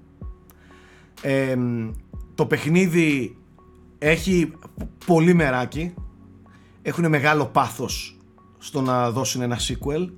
Τα πρώτα παιχνίδια, τα Stalker, το βασικό και τα DLCs συνθέτουν ένα, ένα σύμπαν πραγματικά αν δεν το βιώσεις δεν μπορείς να το, να το εξηγήσεις εύκολα δεν είναι απλά ένα Τσέρνομπιλ, military στοιχείο, ραδιενέργεια, ε, ε, παραμορφ, ε, τέρατα και πέστα. Ε, έλα βορέ. Από την ραδιενέργεια που μεταλλαγμένα τέρατα. Ναι. Δεν είναι μέτρο. Έτσι, είναι, είναι κάτι άλλο. Το πηγαίνει αλλού, το, το κομμάτι, το open world, το κομμάτι. Είναι, είναι, μοιάζει πολύ και με το Dark Souls. Δεν σε, δεν σε οδηγεί πουθενά. Ε, δεν σε, δε, δε σε κατευθύνει, σε πετάει σε ένα, σε ένα κόσμο τέρμα φιλόξενο, νύχτα, ε, κρυώνεις, πρέπει να φας, ραδιενέργεια, πρέπει να βρεις οξυγόνο, είναι χώρο, δεν ξέρεις από πού θα σου την πέσουνε. Αυτό, αυτό. Ε, είναι, είναι ακραία hardcore εμπειρία. Έτσι. Είναι, είναι πολύ δύσκολο παιχνίδι, πολύ σκοτεινά παιχνίδια. Μακάρι... αυτό ήταν έτσι. Ναι, μακάρι να είναι και αυτό. Ναι, μακάρι να είναι στο, στο ίδιο στυλ. Έτσι. Το περιμένω πώς και πώς. Η παραγωγή, παιδιά, φαίνεται πάντως τεράστιο. Ναι, ναι, ναι. Δηλαδή ναι. φαίνεται να έχει values πλέον ασύλληπτα.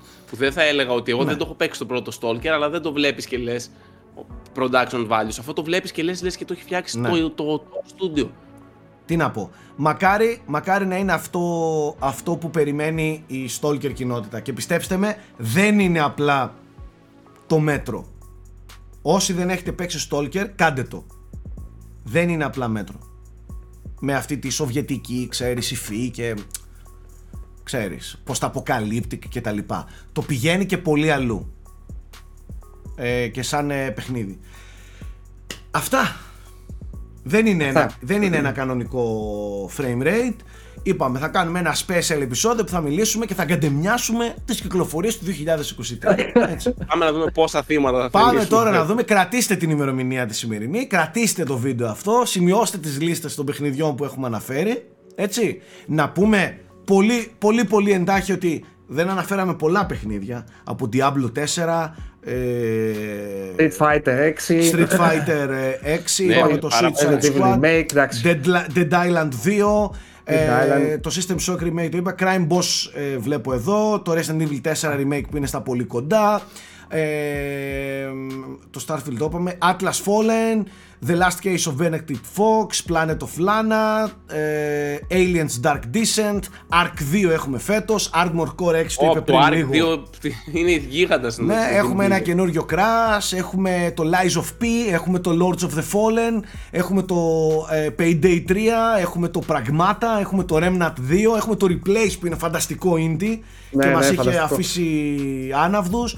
το The Texas Chainsaw Massacre του ίδιου στυλ που λατρεύουμε, καινούριο Warhammer το Space Marine 2, Wolf Among Us 2 και πολλά ακόμη παιχνίδια, παιδιά. Δηλαδή το 23 ε, φτού φτού να μην το ματιάξουμε, είναι εκπληκτικό και αναμένεται φανταστικό. Αυτά. Περιμένουμε τα σχόλιά σας. Τα λέμε στο επόμενο κανονικό frame rate πάρα πάρα πολύ σύντομα. Την αγάπη μας σε όλους. Bye.